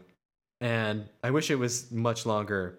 Especially like I was trying to do time lapses while driving back, and I couldn't I could not for the life of me get it to last um the eight hours. I had like I bought two batteries. I ended up going to the store and just like emptying it out, like just their little stand thing. I'm serious. I bought like every mount and like two batteries, and um, you really need the two batteries because you want to swap out Wait, the so their battery. their rated battery life is eight hours, and you're getting under half that. It is not very like I don't know how, they get eight hours. Is that really what it is? No, I Does don't it know. Say that online. No, I, I was I was I didn't know if you mentioned No, eight I don't hours. know. I don't know if that was. Oh, the that was. the drive was eight hours. Oh, Yeah. okay, okay. I don't know what their suggested battery life is, but it is not. It is not very long. You Let's know, see. I, that's a good question. I know that's one of the complaints, and I asked. I saw like a lot of them there. I saw a lot of the Hero Two, and uh, like one other lady had a Hero Three, and there, I asked her what she thought about it, and then some other lady was like, "Hey, what do you think about it?" And I mentioned battery life, and she was like, "Oh yeah, they wish they need better battery life." Hmm. But that's such a common complaint for everything. Yeah. Um, I don't know, but again, you're you're doing 1080p 60 encode at like 30 megabits. Can you really complain? Like that's nuts. You know, I and it looks fluid. Like I'm gonna I'm gonna post a couple videos. I'm not the best skier in the world, but it looked cool. I thought. Yeah. You know, I don't know if I'm pro enough for it. You know, that's the big thing. And I just was like, that was giving my brother a hard time. So I kept going like, go pro, bro. Like, bro, go pro. You know. like it just it just like strings together so nicely like you can just keep saying gopro and all this stuff but so anyways i don't know i'm just kind of rambling on about it but i think it's a phenomenal camera and i want to involve it in ces somehow like i was telling you i might wear the chesty wouldn't that be ridiculous Dude, Have you, should totally do that. I've never seen the chesty. So this just straps the camera to your chest? Yeah. it's got like an elastic strap that goes all the way around. And actually, I'd say that's the most stable platform. No, I like agree with not that. not the helmet mount, not the like pole mount, and not the like tripod mount. Although, because I got a monopod and you can put on the tripod and like hold it out. yeah, you should totally cool. you you should um like all your meetings just GoPro. The, the, Do you think anybody will take me seriously? Yeah, why not? the, the, the question is, if you're wearing the chest straps, how does it stay on if you've sold your arms to buy all this equipment? Well, Cost an arm and a leg and a small You child. should look at this thing. Like it's it's like it's pretty beefy. This chest no, no. thing. So, so, so I, I I looked on the website after you sent me the link, and you know, see all the prices, three hundred and fifty. it's not US. cheap. and yeah. then you and then you convert it to UK, and it's three hundred and fifty pounds. They've literally. so it's actually really one one to one conversion. Yeah. wow. I mean, it's not cheap. And then the, really the only one that's worth buying IMO is the black one, because the white and the silver are the previous version SoC. The black one is the new SoC and a better better sensor. So, like the previous ones, I think they improved with. I think it has Wi-Fi built. I don't know what really improved over the previous generation So, so, so- beyond 1080p 60. What Uh, is um what's the black edition surf? I think that one gives you the surfboard mount. There was one lady who was like, I want the surfboard mount, but I didn't get the surf one because she wanted to put it on her snowboard. and like you can put it on your snowboard, which is kind of cool. And I was like, well, that would be cool to snowboard with, I guess. But I don't snowboard, so that's kind of lost on me. Like I'm just using the chesty. Wait, so the chesty is this this chest mount harness? Yeah, uh, it's a mounting accessory. That's Yeah. right, chest mount harness. It's literally called the chesty. That's what it says on the box. and um, Yeah, uh, so I got the chesty, a suction cup, not their suction cup because I couldn't get it in time. The vented helmet strap, uh, tripod mount. I mean, they have like every mount ever. It's crazy. There's night vision goggle mount, like if you're wearing a helmet. no, dude, you should totally wear. and So my only question is, how would this work with a tie? I guess you could have your your this would go over your suit jacket, or would it go I'm- underneath? Yeah, I'm gonna have to have my suit jacket like closed, buttoned up the whole time. so I'm just gonna like overheat. Although it's pretty cool in Las Vegas for the most part. yeah. when we're there. But we'll see how that goes. It's not going to last very long, but I think it would be cool to show like here's the chaos. No, I think so. That would be awesome. We just have to turn it off in like the NDA briefings. Yeah, no, the battery will die. I guarantee it. and, and and they've moved the other convention to some later date. Oh yeah, Which- yeah. You can't wear this at Oh, the porn yeah. convention. Oh, right. Right. That would be a huge violation of, That would be of a problem. privacy, wouldn't it? Are you allowed to take photos in there? I don't, I don't know. Probably I've never not. been. I always I always see uh, company like people I meet with from other companies walking out of there. Isn't it at the Palms? Um, I don't know where it is this year. Well, Isn't it supposed to be at the Palms always? Like that's an innuendo. Like I just thought that was hilarious forever. I thought it was at the Sands, right? Oh, is it? I have no clue. Yeah. Um, because back when Comdex or, or uh, back when CES also had a venue there, that's where I'd see like I'd be walking by and I'd see like Nvidia dudes walking out of there and be like, "Hey, what are you what are you guys doing?" And Not they were like, "Oh, I don't know."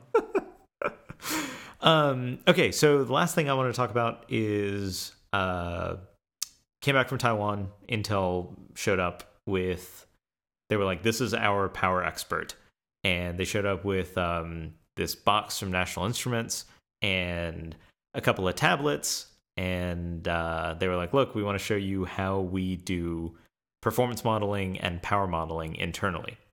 right so that that's the the kind of untold story about you know everyone sees where intel is today with uh you know with the core strategy and and how they've managed to come back since uh kind of the days of the uh athlon 64 um so part of that is intel poured a lot of money and a lot of resources and gave a lot of uh kind of power within the company to this performance modeling team inside the company.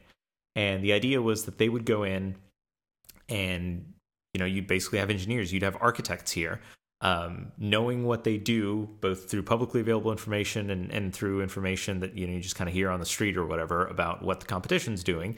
They would develop models for you know the next generation amd processor or the next two generations of amd processors and uh, arm's cortex a15 before that was even announced um, so they would model all this stuff and uh, they would kind of plot it on a performance chart showing, hey, this is where we are today. This is where we think the competition is going to be in three or four years.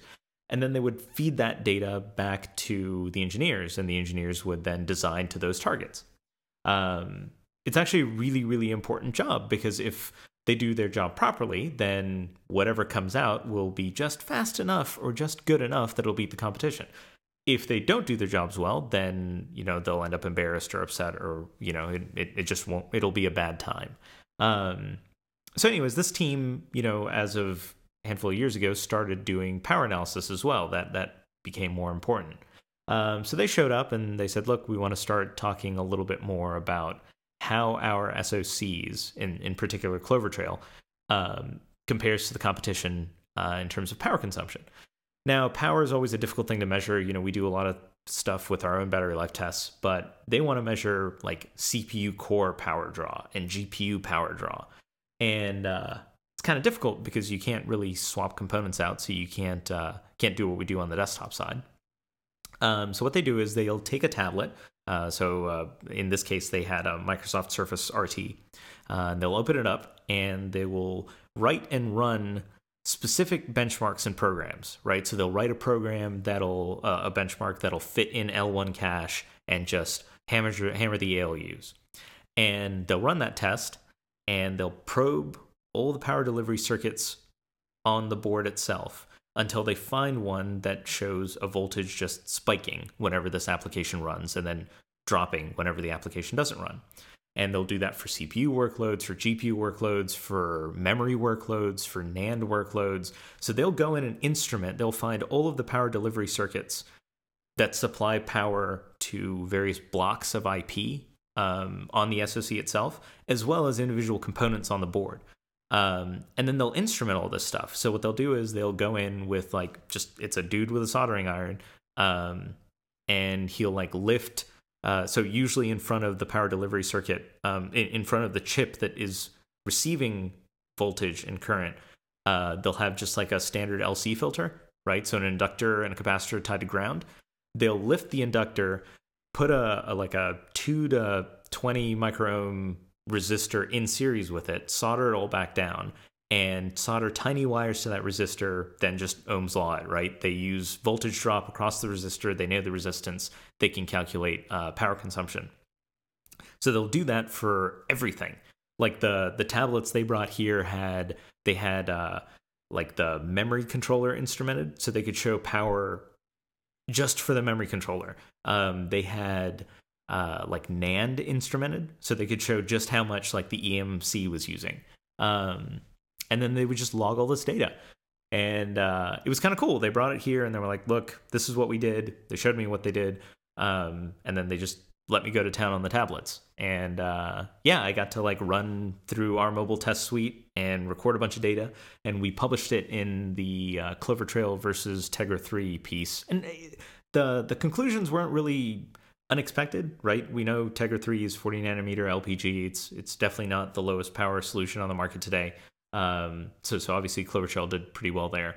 Um, the really interesting stuff is what I'm working on now, which is uh, I've got data on Krait as well as um, Exynos 5 Dual, so Cortex A15.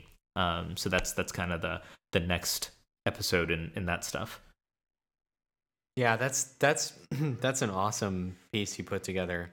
Just yeah, seeing that, you know, it's cool because just by looking at the power curve, you can actually learn a lot about how the platform's designed, how it's performing. Like there's just so much you can if you dive into that data and, and you look at the graphs. Um, so for example, on on the uh, so obviously using the Nexus 10 to get A15 data, um, you can tell the total TDP, like how much TDP is available for the CPU and GPU.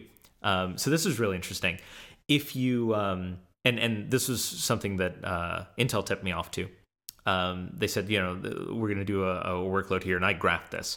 Um, they ran Modern Combat 3. That's like the the Modern Warfare 3 clone for Android. it's so off. Yeah, the Unity engine, whatever. Exactly. So they ran that, which is obviously like it's a fairly stressful GPU workload. So you run that, and you see the um, the Mali. Uh, uh, what is it? 60 T604. T604. It's 5250 is yeah. Yeah, so you see power on that rail jump up to like four watts, right? And uh, so then they quit the app, or they don't quit, they switch away from it, and the GPU rail drops back down. Um, and then they run CoreMark, right? They run a multi threaded CoreMark, and then you see the CPU rail jump up to four watts. Um, and then what they do is they'll leave CoreMark running in the background and then fire up Modern Combat 3 again. And for a split second, you actually see, or it's actually longer than a split second, um, you'll see both kind of use three and a half ish watts. So you, you get total SoC power consumption of like seven watts. And then what you see happen is the CPU will step down. So the CPU just sits there and you can see it going through each voltage step as it as it hits it, and then it says, "Well, I'm still over power budget." Then it hits the next one. Oh, I'm still over power budget. Um, until the CPU is just kind of using very very little of that four watt TDP, and then the total chip power consumption is back down to four watts. Interesting. Yeah, so that's and and so what's really interesting to me is that kind of gives you the upper bound for because uh, you've used the Nexus 10, you like it, like it's a good device. Um, yeah, and I really hesitate to write about it because everybody hates it. Like I'm just gonna get trashed if I say what I think about it. I don't think so. I don't think you would. I think I think people are looking for someone to say that that it's a good device. Um, I, I haven't used all the tablets though. Like I, I don't know. I have really mixed feelings about. I really like it personally. I think it's great. Everybody else seems to hate it. I, I, I just don't know. And they're like Chrome lags. Well, okay, like you just over scrolled the buffer, but like if I go into the Apple Store and I scroll an iPad 4, I can still over scroll the buffer. Like personally, I think the previous generation iPad was quite laggy like when I played with it. Yeah. And iPad 1 terribly laggy. Like with the what is it? They stopped at iOS 4 or 5.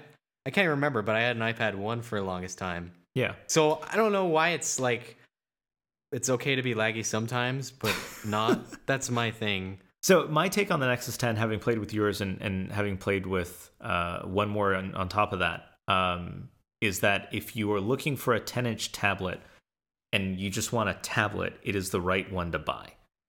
Right? Yeah. If you want an iPad, you have to buy the iPad. Like there's no right? It's the same smartphone discussion all over again. If you want iOS, that's the only device you can have, right? And and yeah. that's totally fine. But what if what you want is something to just read the web on, or you just want a tablet and you don't really care? Um, like you're not particularly attached to iOS, then then I think it's the one to get. You save a hundred bucks. Yeah, I no, yeah, I agree with you. I think they're very cool. Like I use the Nexus 10 to and fro Taiwan to watch Babylon 5. Like, yeah. Just slamming. I'm on this kick where I want to watch all of sci fi and like finish Netflix. It's my it's like my mission is to finish Netflix. Like wouldn't that be awesome? You're like, holy crap, I finished Netflix. Get, back, but, get, um, get, get back to work, I just leave it playing while I'm like doing stuff, you know? But anyways, uh like I have a projector, I just like turn it on and then I I like work. So but it, I really like the Nexus 10, and I, I, I think you you were saying that people are finding it weird and laggy because they had their Wi-Fi set up wrong. I think that might be the case. Like, I just there might be weird binning going on. I'm just not even sure. Because that's the part that worries me. You look at all of the different types of Tegra 3 in the market, right? There's like seven Tegra 3s. You know, because oh, there's the, so many. Yeah, there are all the APs, and then there are all of the um, T's. Yeah, the T versions, and there's T30, like, T33, T37. Yeah. So and clearly nvidia knows what it's doing when it comes to binning right like it, it, it die harvesting is not unusual um, but then with exynos we just that's it we just have that one and i do worry that they're just kind of tossing them all into nexus 10s and at the tail ends of the curve you get people that are just having a suboptimal experience. I yeah i, I don't know what the i don't know what's going on there. Like um, i wish i wish i knew. And that's why I just like like I can't mentally finish that thing is because I I don't fully I don't normally read all the other reviews for devices, but in that particular case I did. And I just have um my my experience is so out of parity with everybody else that I don't even know what to say. But you like the device. You would recommend it at 399. Yeah, of course. Like it's like I again, like Ian would want this display you know 2560 by 1600 right in a you know little you know like 10 inches yeah like who wouldn't want that so and i like the application story everybody's like oh there just like aren't good apps i i don't like i don't think that's the case anymore like yeah. plume is great on the tablet falcon pro is great on the tablet like i like chrome you know, which everybody seems to hate on Chrome lately. I don't I don't understand what why this happened. like they're I just don't understand. No, I'm trying to understand, but I don't fully understand. Like I see people over scrolling, you know, over scrolling the render. Yeah.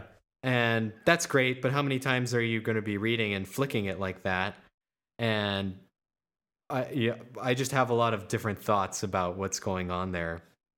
You know, the the parts about it that are cool to me are they have the newest NFC thing. They have multiple tap points. They have the newest um, 802 Broadcom Wi-Fi chipset in there.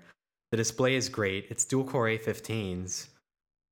You know, again, the price is right. It it feels a little bit weird because they have that like rubber stuff on it on it. Yeah. Like when I was on the plane, my you know, like you get like kind of like greasy from being in a plane. You know, I don't know what it is. You know what I'm saying though? Like you have to wash the plane off of you Yeah. afterwards. Do, do, do you not take some like hand sanitizer on? No, I wash my hands like eight million times when I'm on the plane, but it Get- doesn't get- matter. Get, some like sanitizer, man. I hate so I hate the sanitizers because they leave a residue, especially the like Purell stuff.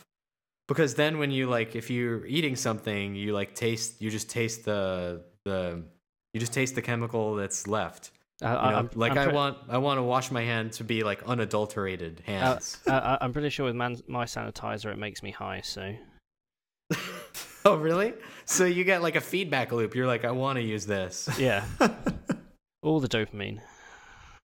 So Um, like, but the problem with the Nexus 10 is you leave all these fingerprints on the back, and it's like kind of disgusting. Yeah. But that's the only problem. I just don't know what I don't know why everybody hates on it so much. I I want to I like you need to use it and tell me what you think. I, for from my experience with it, I keep I, I keep going back and forth between like just getting one and, and not and and I, I don't know. It, it's it's when I used it, I thought it was great. Um, and and I tend to trust your opinion on things. And if you say it's great, I think it's and and I literally over over the the holidays, I recommended it to someone.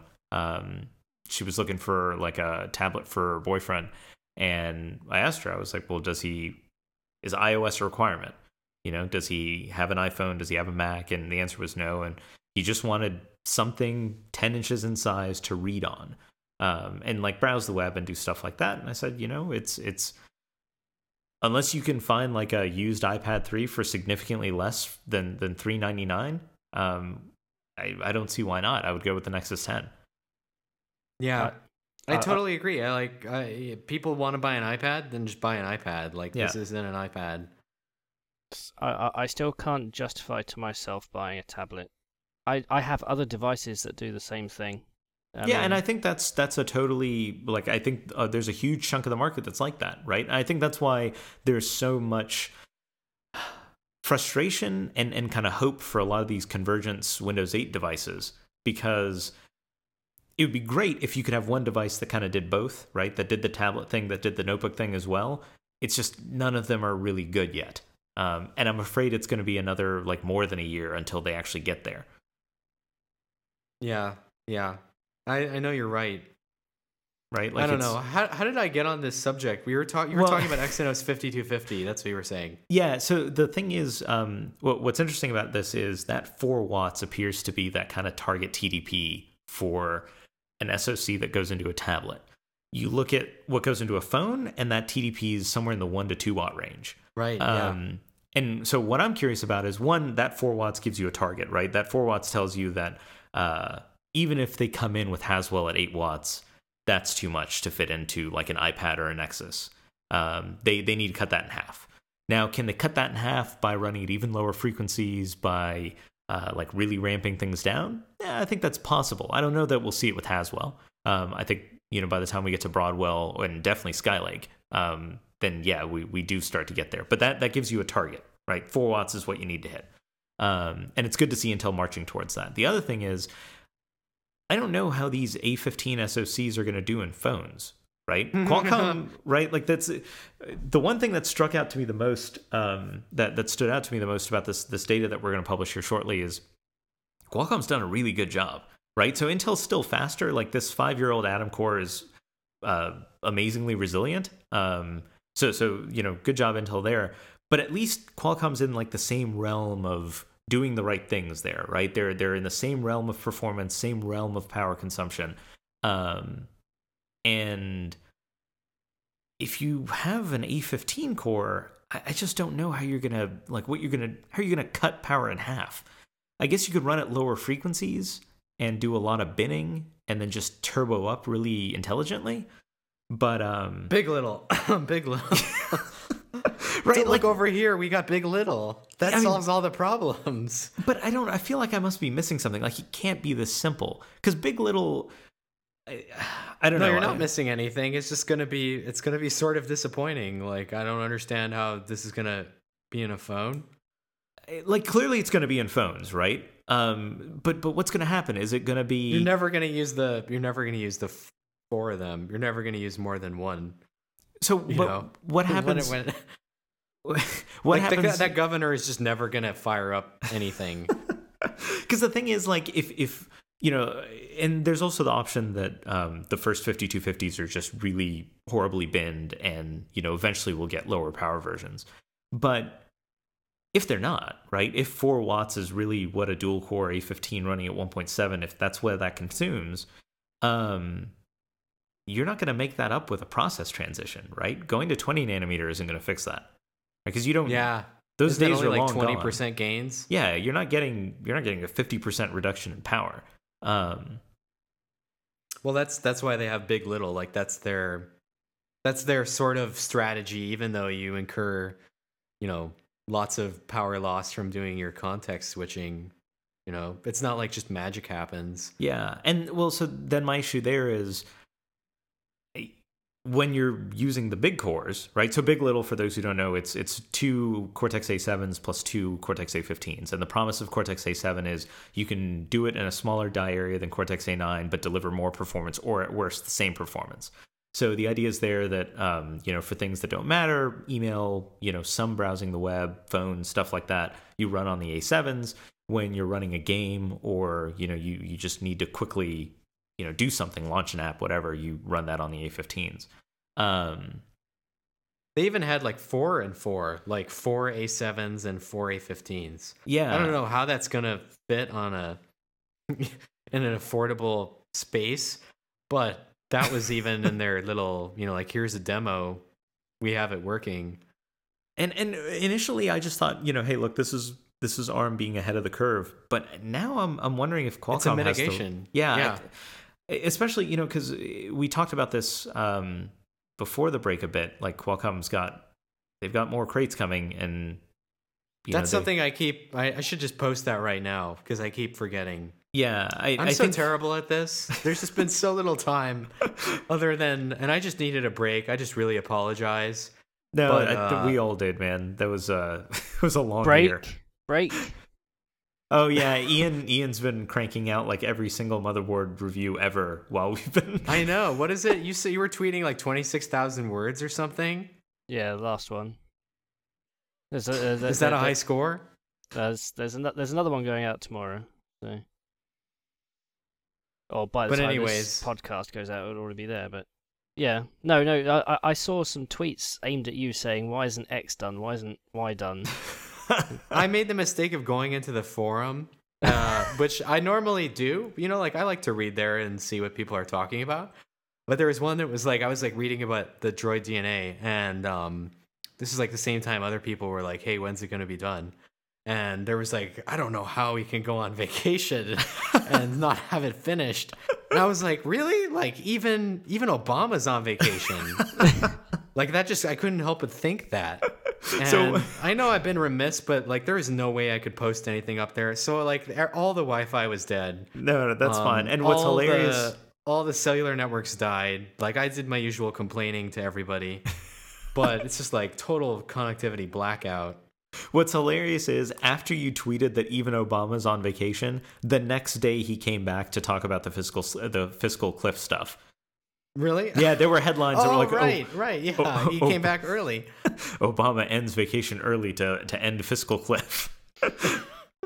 So maybe I should get the DNA thing done. Like that's I'm trying to get it done before CES. Like it's gonna get done. Yeah, The It's- modems it's- piece will be done by this time. This, but well, it's already done. It'll be posted by the time this is posted. yeah. Maybe we should talk about that. I know I don't know what we're at now for the total time. No, we're we're at uh, an hour forty three, so I, I don't want to go into that yet. Um, but because I, I think that's a really good discussion that that we should have, but it's going to Yeah. be a long one. Um, but uh, yeah, I know I've got a I've got a list of things that I'm trying to get done as well. I've got the But you second. were saying you were saying there's a ton of Kraits, and that's true. There's another. There's like a whole lineup of Kraits. Yeah. And like I, I almost think that I, I don't know. I, I I think Qualcomm might have the right strategy here, right? Like I don't I don't know if you can just rely on ARM and and integrate that. I we'll see. I mean, maybe Tegra 4 is going to be awesome, but um, at least for the phone space, I, I I'm not sure.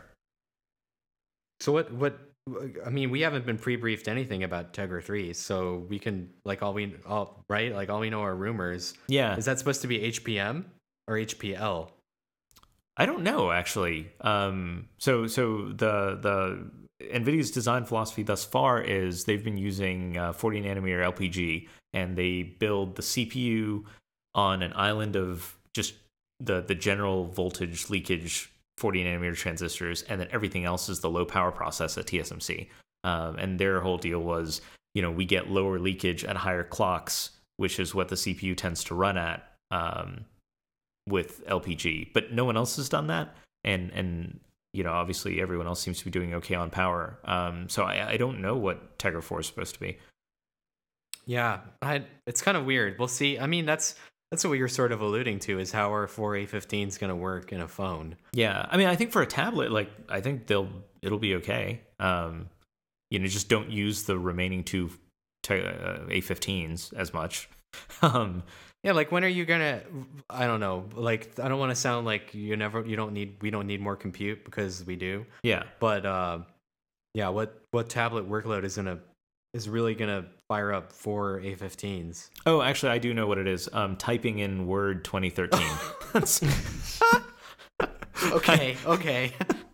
Which is just like a hilarious. I remember you were like, "Wow, I can't even type like autocorrect. Causes too much CPU load." Dude it's the it is the we've gone full circle. Like our our mobile benchmarks got more and more complex and now it's just been reduced to i fire up word 2013 and hold the o key a bunch and look at cpu utilization. It's it's the Crazy. easiest how did you choose the o key? Does that consume the most bandwidth or the most cpu load? No i just kind of like seeing like a whole string of ooh across the screen. You have to do multi-touch. Uh, well at first what i was doing was i was just typing as fast as humanly possible because I was like, well, I want I want like legitimate content on the screen. Um, but then I realized that hey, you know, it's it's the same workload even if you just repeat the O key a lot. Um, it's it's it's that's it, really bad. Is isn't there scope for having voice recognition, just to type in? Yeah, in, in the but, future, that would consume even more. That's true. I but by then we'll have like faster hardware, right? This is just like, well, I, I, mean, where this came from was I was reviewing Surface and I was writing the review on Surface, and I was noticing that certain things were taking a little bit of a like a uh, there was like lag and certain things were taking a bit of time to respond. Now they fixed the lag problem where I would type faster than Word could keep up, but I fired up Task Manager to just keep an eye on things. And then I noticed that when I was like bursting out, you know, a few sentences, CPU utilization was really high. So so so ba- battery life is six hours on 1080 video, but two hours in Word. you know that's a good test. I need uh I need to write a Word macro to just like type Shakespeare over and over again and see Lorem uh, ipsum or whatever. Yeah. yeah. and see what that does to battery. I don't need any more battery life tests. That'd be bad. that just is really bad for the word code base. Like, what does that say? I don't know. Um, I mean, eventually, like the problem goes away, right? Like it's it, it it depends whether it's a port or built from the ground up. It happens uh, also on uh, on x86 though. Um, it doesn't happen as bad, but it's it's still high CPU utilization. Uh, it's whatever they're doing in the background. Um, I'm still on Word 2003, so.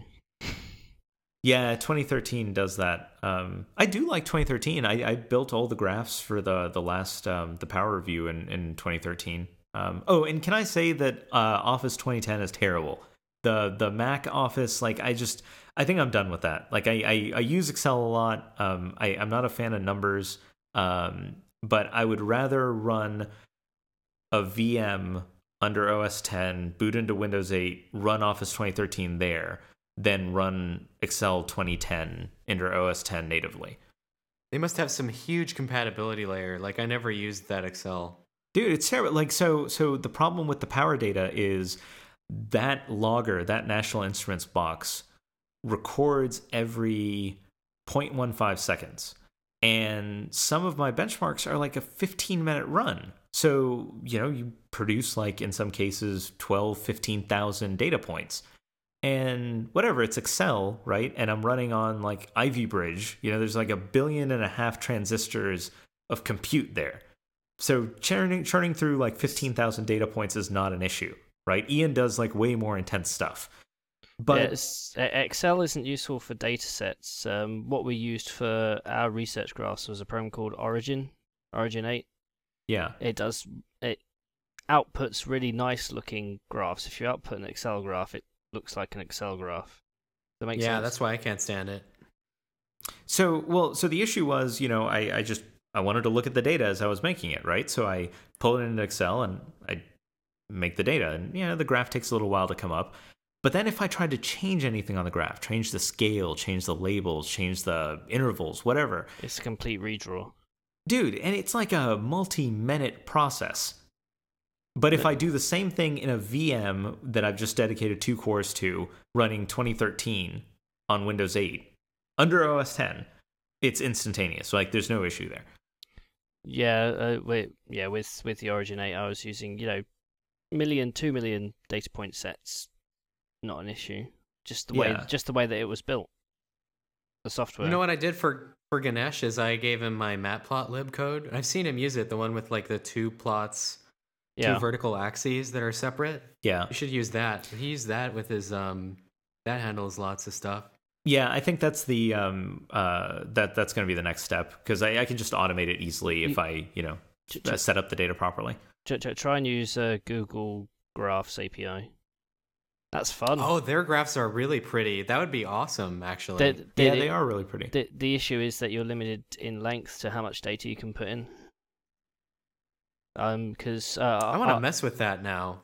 So uh, I I- I've built a PHP sort of database for all the results that I do, so I can quickly look and analyze. But if I try and fit maybe 35 motherboards into the same graph using the API, it says nope, too long, too many. Huh, Do interesting. they they don't want you to pay money and then they'll do it, or it's just like too many? Uh, I think it's uh, U- URI length, especially when I'm trying to put in the names of all Oh. the motherboards. It takes it on beyond like 2,000 characters or something. I see. That's annoying. I know. I I, would I- love to have like graphs like that that are live, you know, like HTML5 or JavaScript generated yeah. oh, because they don't- look pretty. Lots of people don't like JavaScript. Yeah, the issue there is, you know, what what is uh on the How do you server link to side. it? Well, not only that, right? But on the server side, if you have, because some of our pages can have like six to ten graphs, right? And if you have, I don't know, let's say like Yeah. fifty thousand people hitting it at the same time, You- uh, You're all the gonna be, JavaScript becomes a problem. and you're gonna if you're gonna use Google Graphs, you're gonna hammer their API, and they're gonna ask for money. They want the monies. They want the monies.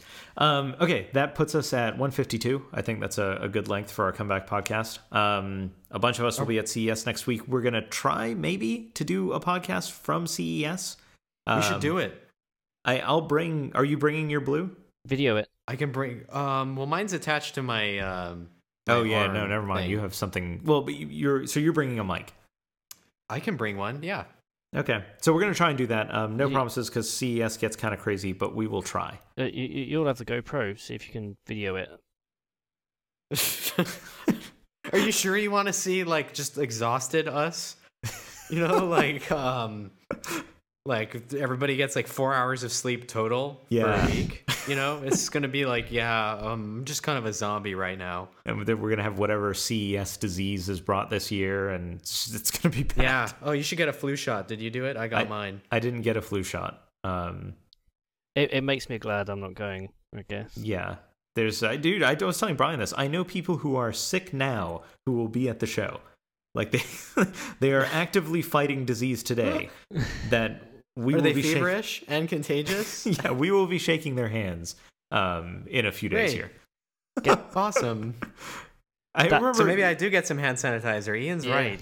You remember the guy at MWC? I don't remember. I think we were at the Qualcomm booth or something. I saw him like I was just looking at the crowd of people walking by, and he was a tall dude. He like looks up, sneezes into the air, and then continues walking. right? You told me about that. No, and then every MWC I've been to, I get deathly ill. Dude, because Like, it's the guy sneezing into time. the air. it's, It's, terrible. it's, Ugh. it's, is, is this like Comic Con where somebody's got mumps, but they just want to go anyway and infect everybody? Like I'm just going anyways. yeah. I No, feel like like this this- is a little better than that, right? Not quite as bad as PAX or Comic Con, but literally the guy in Barcelona sneezing into the air. I was like, this is why we get Could you sick. see the particles? They were like silhouetted by like spotlights. Uh, you- No, every time that I've been, I get like I get like a fever, like like actual fever. Like one, like I remember I had to break my fever in a bathtub. like I was at that other hotel. Do you remember? I was like, I'm gonna actually die. Like I need to just like go in the bathtub right now. And then I got on the plane, and I don't know how I managed to get like there was a stop in Geneva, and they had those IR cameras, like thermal cameras. Yeah. you know? And i was like i was totally feverish. Like i was delirious. I was playing i remember playing cut the rope and just nothing else. Like it was the the complete trans like intercontinental flight playing cut the rope. Like i don't remember any of the experience anything except for going through those thermal cameras and like knowing like thinking they were going to get me. Yeah. and they must not work because i was totally feverish Yeah, if you were going into Taiwan, they would have stopped you and sent you back. yeah. like just get back on the plane Yeah, they Dude, the last time I was in Taiwan, well before this trip, they had a little ticker talking about how they sent someone back like 10 days ago.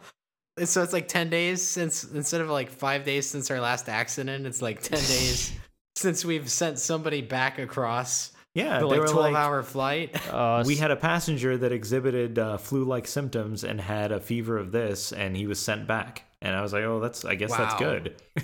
um, uh, i I, better not get sick this time I've got a friend who went to E3 and uh, say uh, a flight with a lot of UK media were on it, and i- in the uh, passport control, they said over the tannoy, "Is everybody who's here for E3? Go stand over there." Then they got like a bunch of twenty people together. They asked who has a media visa, and the ten people who didn't put their hands up got sent back. Oh, wow. wow I don't know. that's what's a, random What's a media visa? It's this is It- like it- concentration camp stuff Wow. line up over there Last time I tried to get into the States for a couple of days for an event, um, I didn't come in with a visa and they took me off to the side room and interrogated me for 15 minutes, you know, confirming who I was, whether the fact that I was actually had a return ticket and had to verify it before they'd even let me in and said, next time you must get a media visa. What the what the hell's a media visa? I've never. It's, it's, I've it- traveled internationally a lot, but I've never had to get a media visa. so so t- Taiwan doesn't need one, but um, the US does. It's just so that they can double confirm that you're not a criminal or a terrorist Yeah. back back in your own country first. Wow well i'm sorry Yeah. Sorry on behalf of. sorry you can't come. I, I mean, like it's even even for us, it's like you know, there's like no phones in the waiting area, and it's just like everybody's doing their bureaucracy. Yeah. You know, I don't want to get started on that, no. but um, yeah, I don't know. yeah. Not Somehow, before. like if I get a fever, I don't know how they'd let me through. Like I've seen, I saw the thermal image. And I was like, that is totally me. And it seems whiter than everybody else, but I'm not going to look at it to draw attention. I'm just going to continue walking. Did you do, do you walk past customs with your hand over your face, not to look into their eyes? No, why would I? Why would I do that? I know. Wait, wait, wait. Whenever I walk past customs, I always think they're going to pull me over, so I try and make myself look as inconspicuous as possible, which makes me look very conspicuous, as if I'm You trying have to be like, something. "Hey, how's it going, officer?" You know, or like, or- "Oh yeah, I just have all these phones." You know, I'm innocent, but I always, for some reason, I always feel guilty when I walk past. You know, I that used to be me, but I've had to travel so much lately that I think I just exude this like I I hate everything about what's happening right here look. And and I think like I don't get hassled anymore, dude. I don't I don't take anything out of my bag. Like there's just like pull out your liquids and no, none of that. Eh, half the time it's not even in a Ziploc bag. Like it's just none of this None of what they're telling, yeah, they, and they don't bother me. They're just like whatever. They clearly, this guy's under duress. done like, with it. Just yeah, let's let him go. He's probably been flying for like 48 hours. Don't know how that's possible, but yeah, it's it's I don't know. I don't I don't get hassled anymore. Um, it used to be. I remember um, when they made that stupid rule about how 11 inch notebooks were okay. You didn't have to take them out, but 13 inch and above you did. And I remember like I would try to do that, and then they'd be like, "Sir, you got to take your notebook out." And then I'd be like, "Well, no, here's the TSA blog where it says that I don't." And then like an argument would ensue. That doesn't happen anymore, right? Like the only thing I've had a TSA guy apologize to me because he had to rerun a bag since I had too many tablets that they were like occluding one another. He was like, "I'm sorry, they just I couldn't see through there, so I'm just going to run this again and take them out for you." And I was like, oh, "That's fine, no problem." wow. Yeah, like it's it's just it's totally I don't know. It's it's 180. I guess it's gotten better. I don't know. Yeah, they just want a good exposure of the the stuff. I had Yeah. one dude be like, "Why do you have all the phones?" And I was like, "Well, I'm a reviewer." And he was like, "That seems okay, but it would probably be easier to review food." And then he like stopped and like pantomimed like writing. I told you about this. Like it actually played out. He pantomimed writing, and then he was like, "I could be like, eh." I didn't really like it, and then I, and then he was like, like this phone. I'd be like, eh, I didn't really like it, and that's like the origin of the eh six out of ten. You know, like so this guy would just review everything like, eh, I didn't really like it. That's awesome. No, I've never had that cool of a situation. But just, you know, in general, they they uh uh I don't know. Uh, I kind of I guess I have this look on my face now. uh, I- I'm pretty You sure. don't want to be messed with. I'm, I'm pretty sure I'd get stopped if I took uh, five or six motherboards through in my hand luggage. Yeah, motherboards. Oh God, That's a little different. That looks dangerous. You got some Okay. crazy electronics in there. So we will be at CES this coming week. Um, wish us luck. Um, hope that we don't get sick. Um, and if we can, we will be podcasting uh, as much as we can from the show itself. Um, I want to thank you all for listening and uh, looking forward to a big year this year, man. A lot of stuff's going to happen. Um, so stay tuned. Check out the site, and uh, we'll be back as soon as we can on the podcast.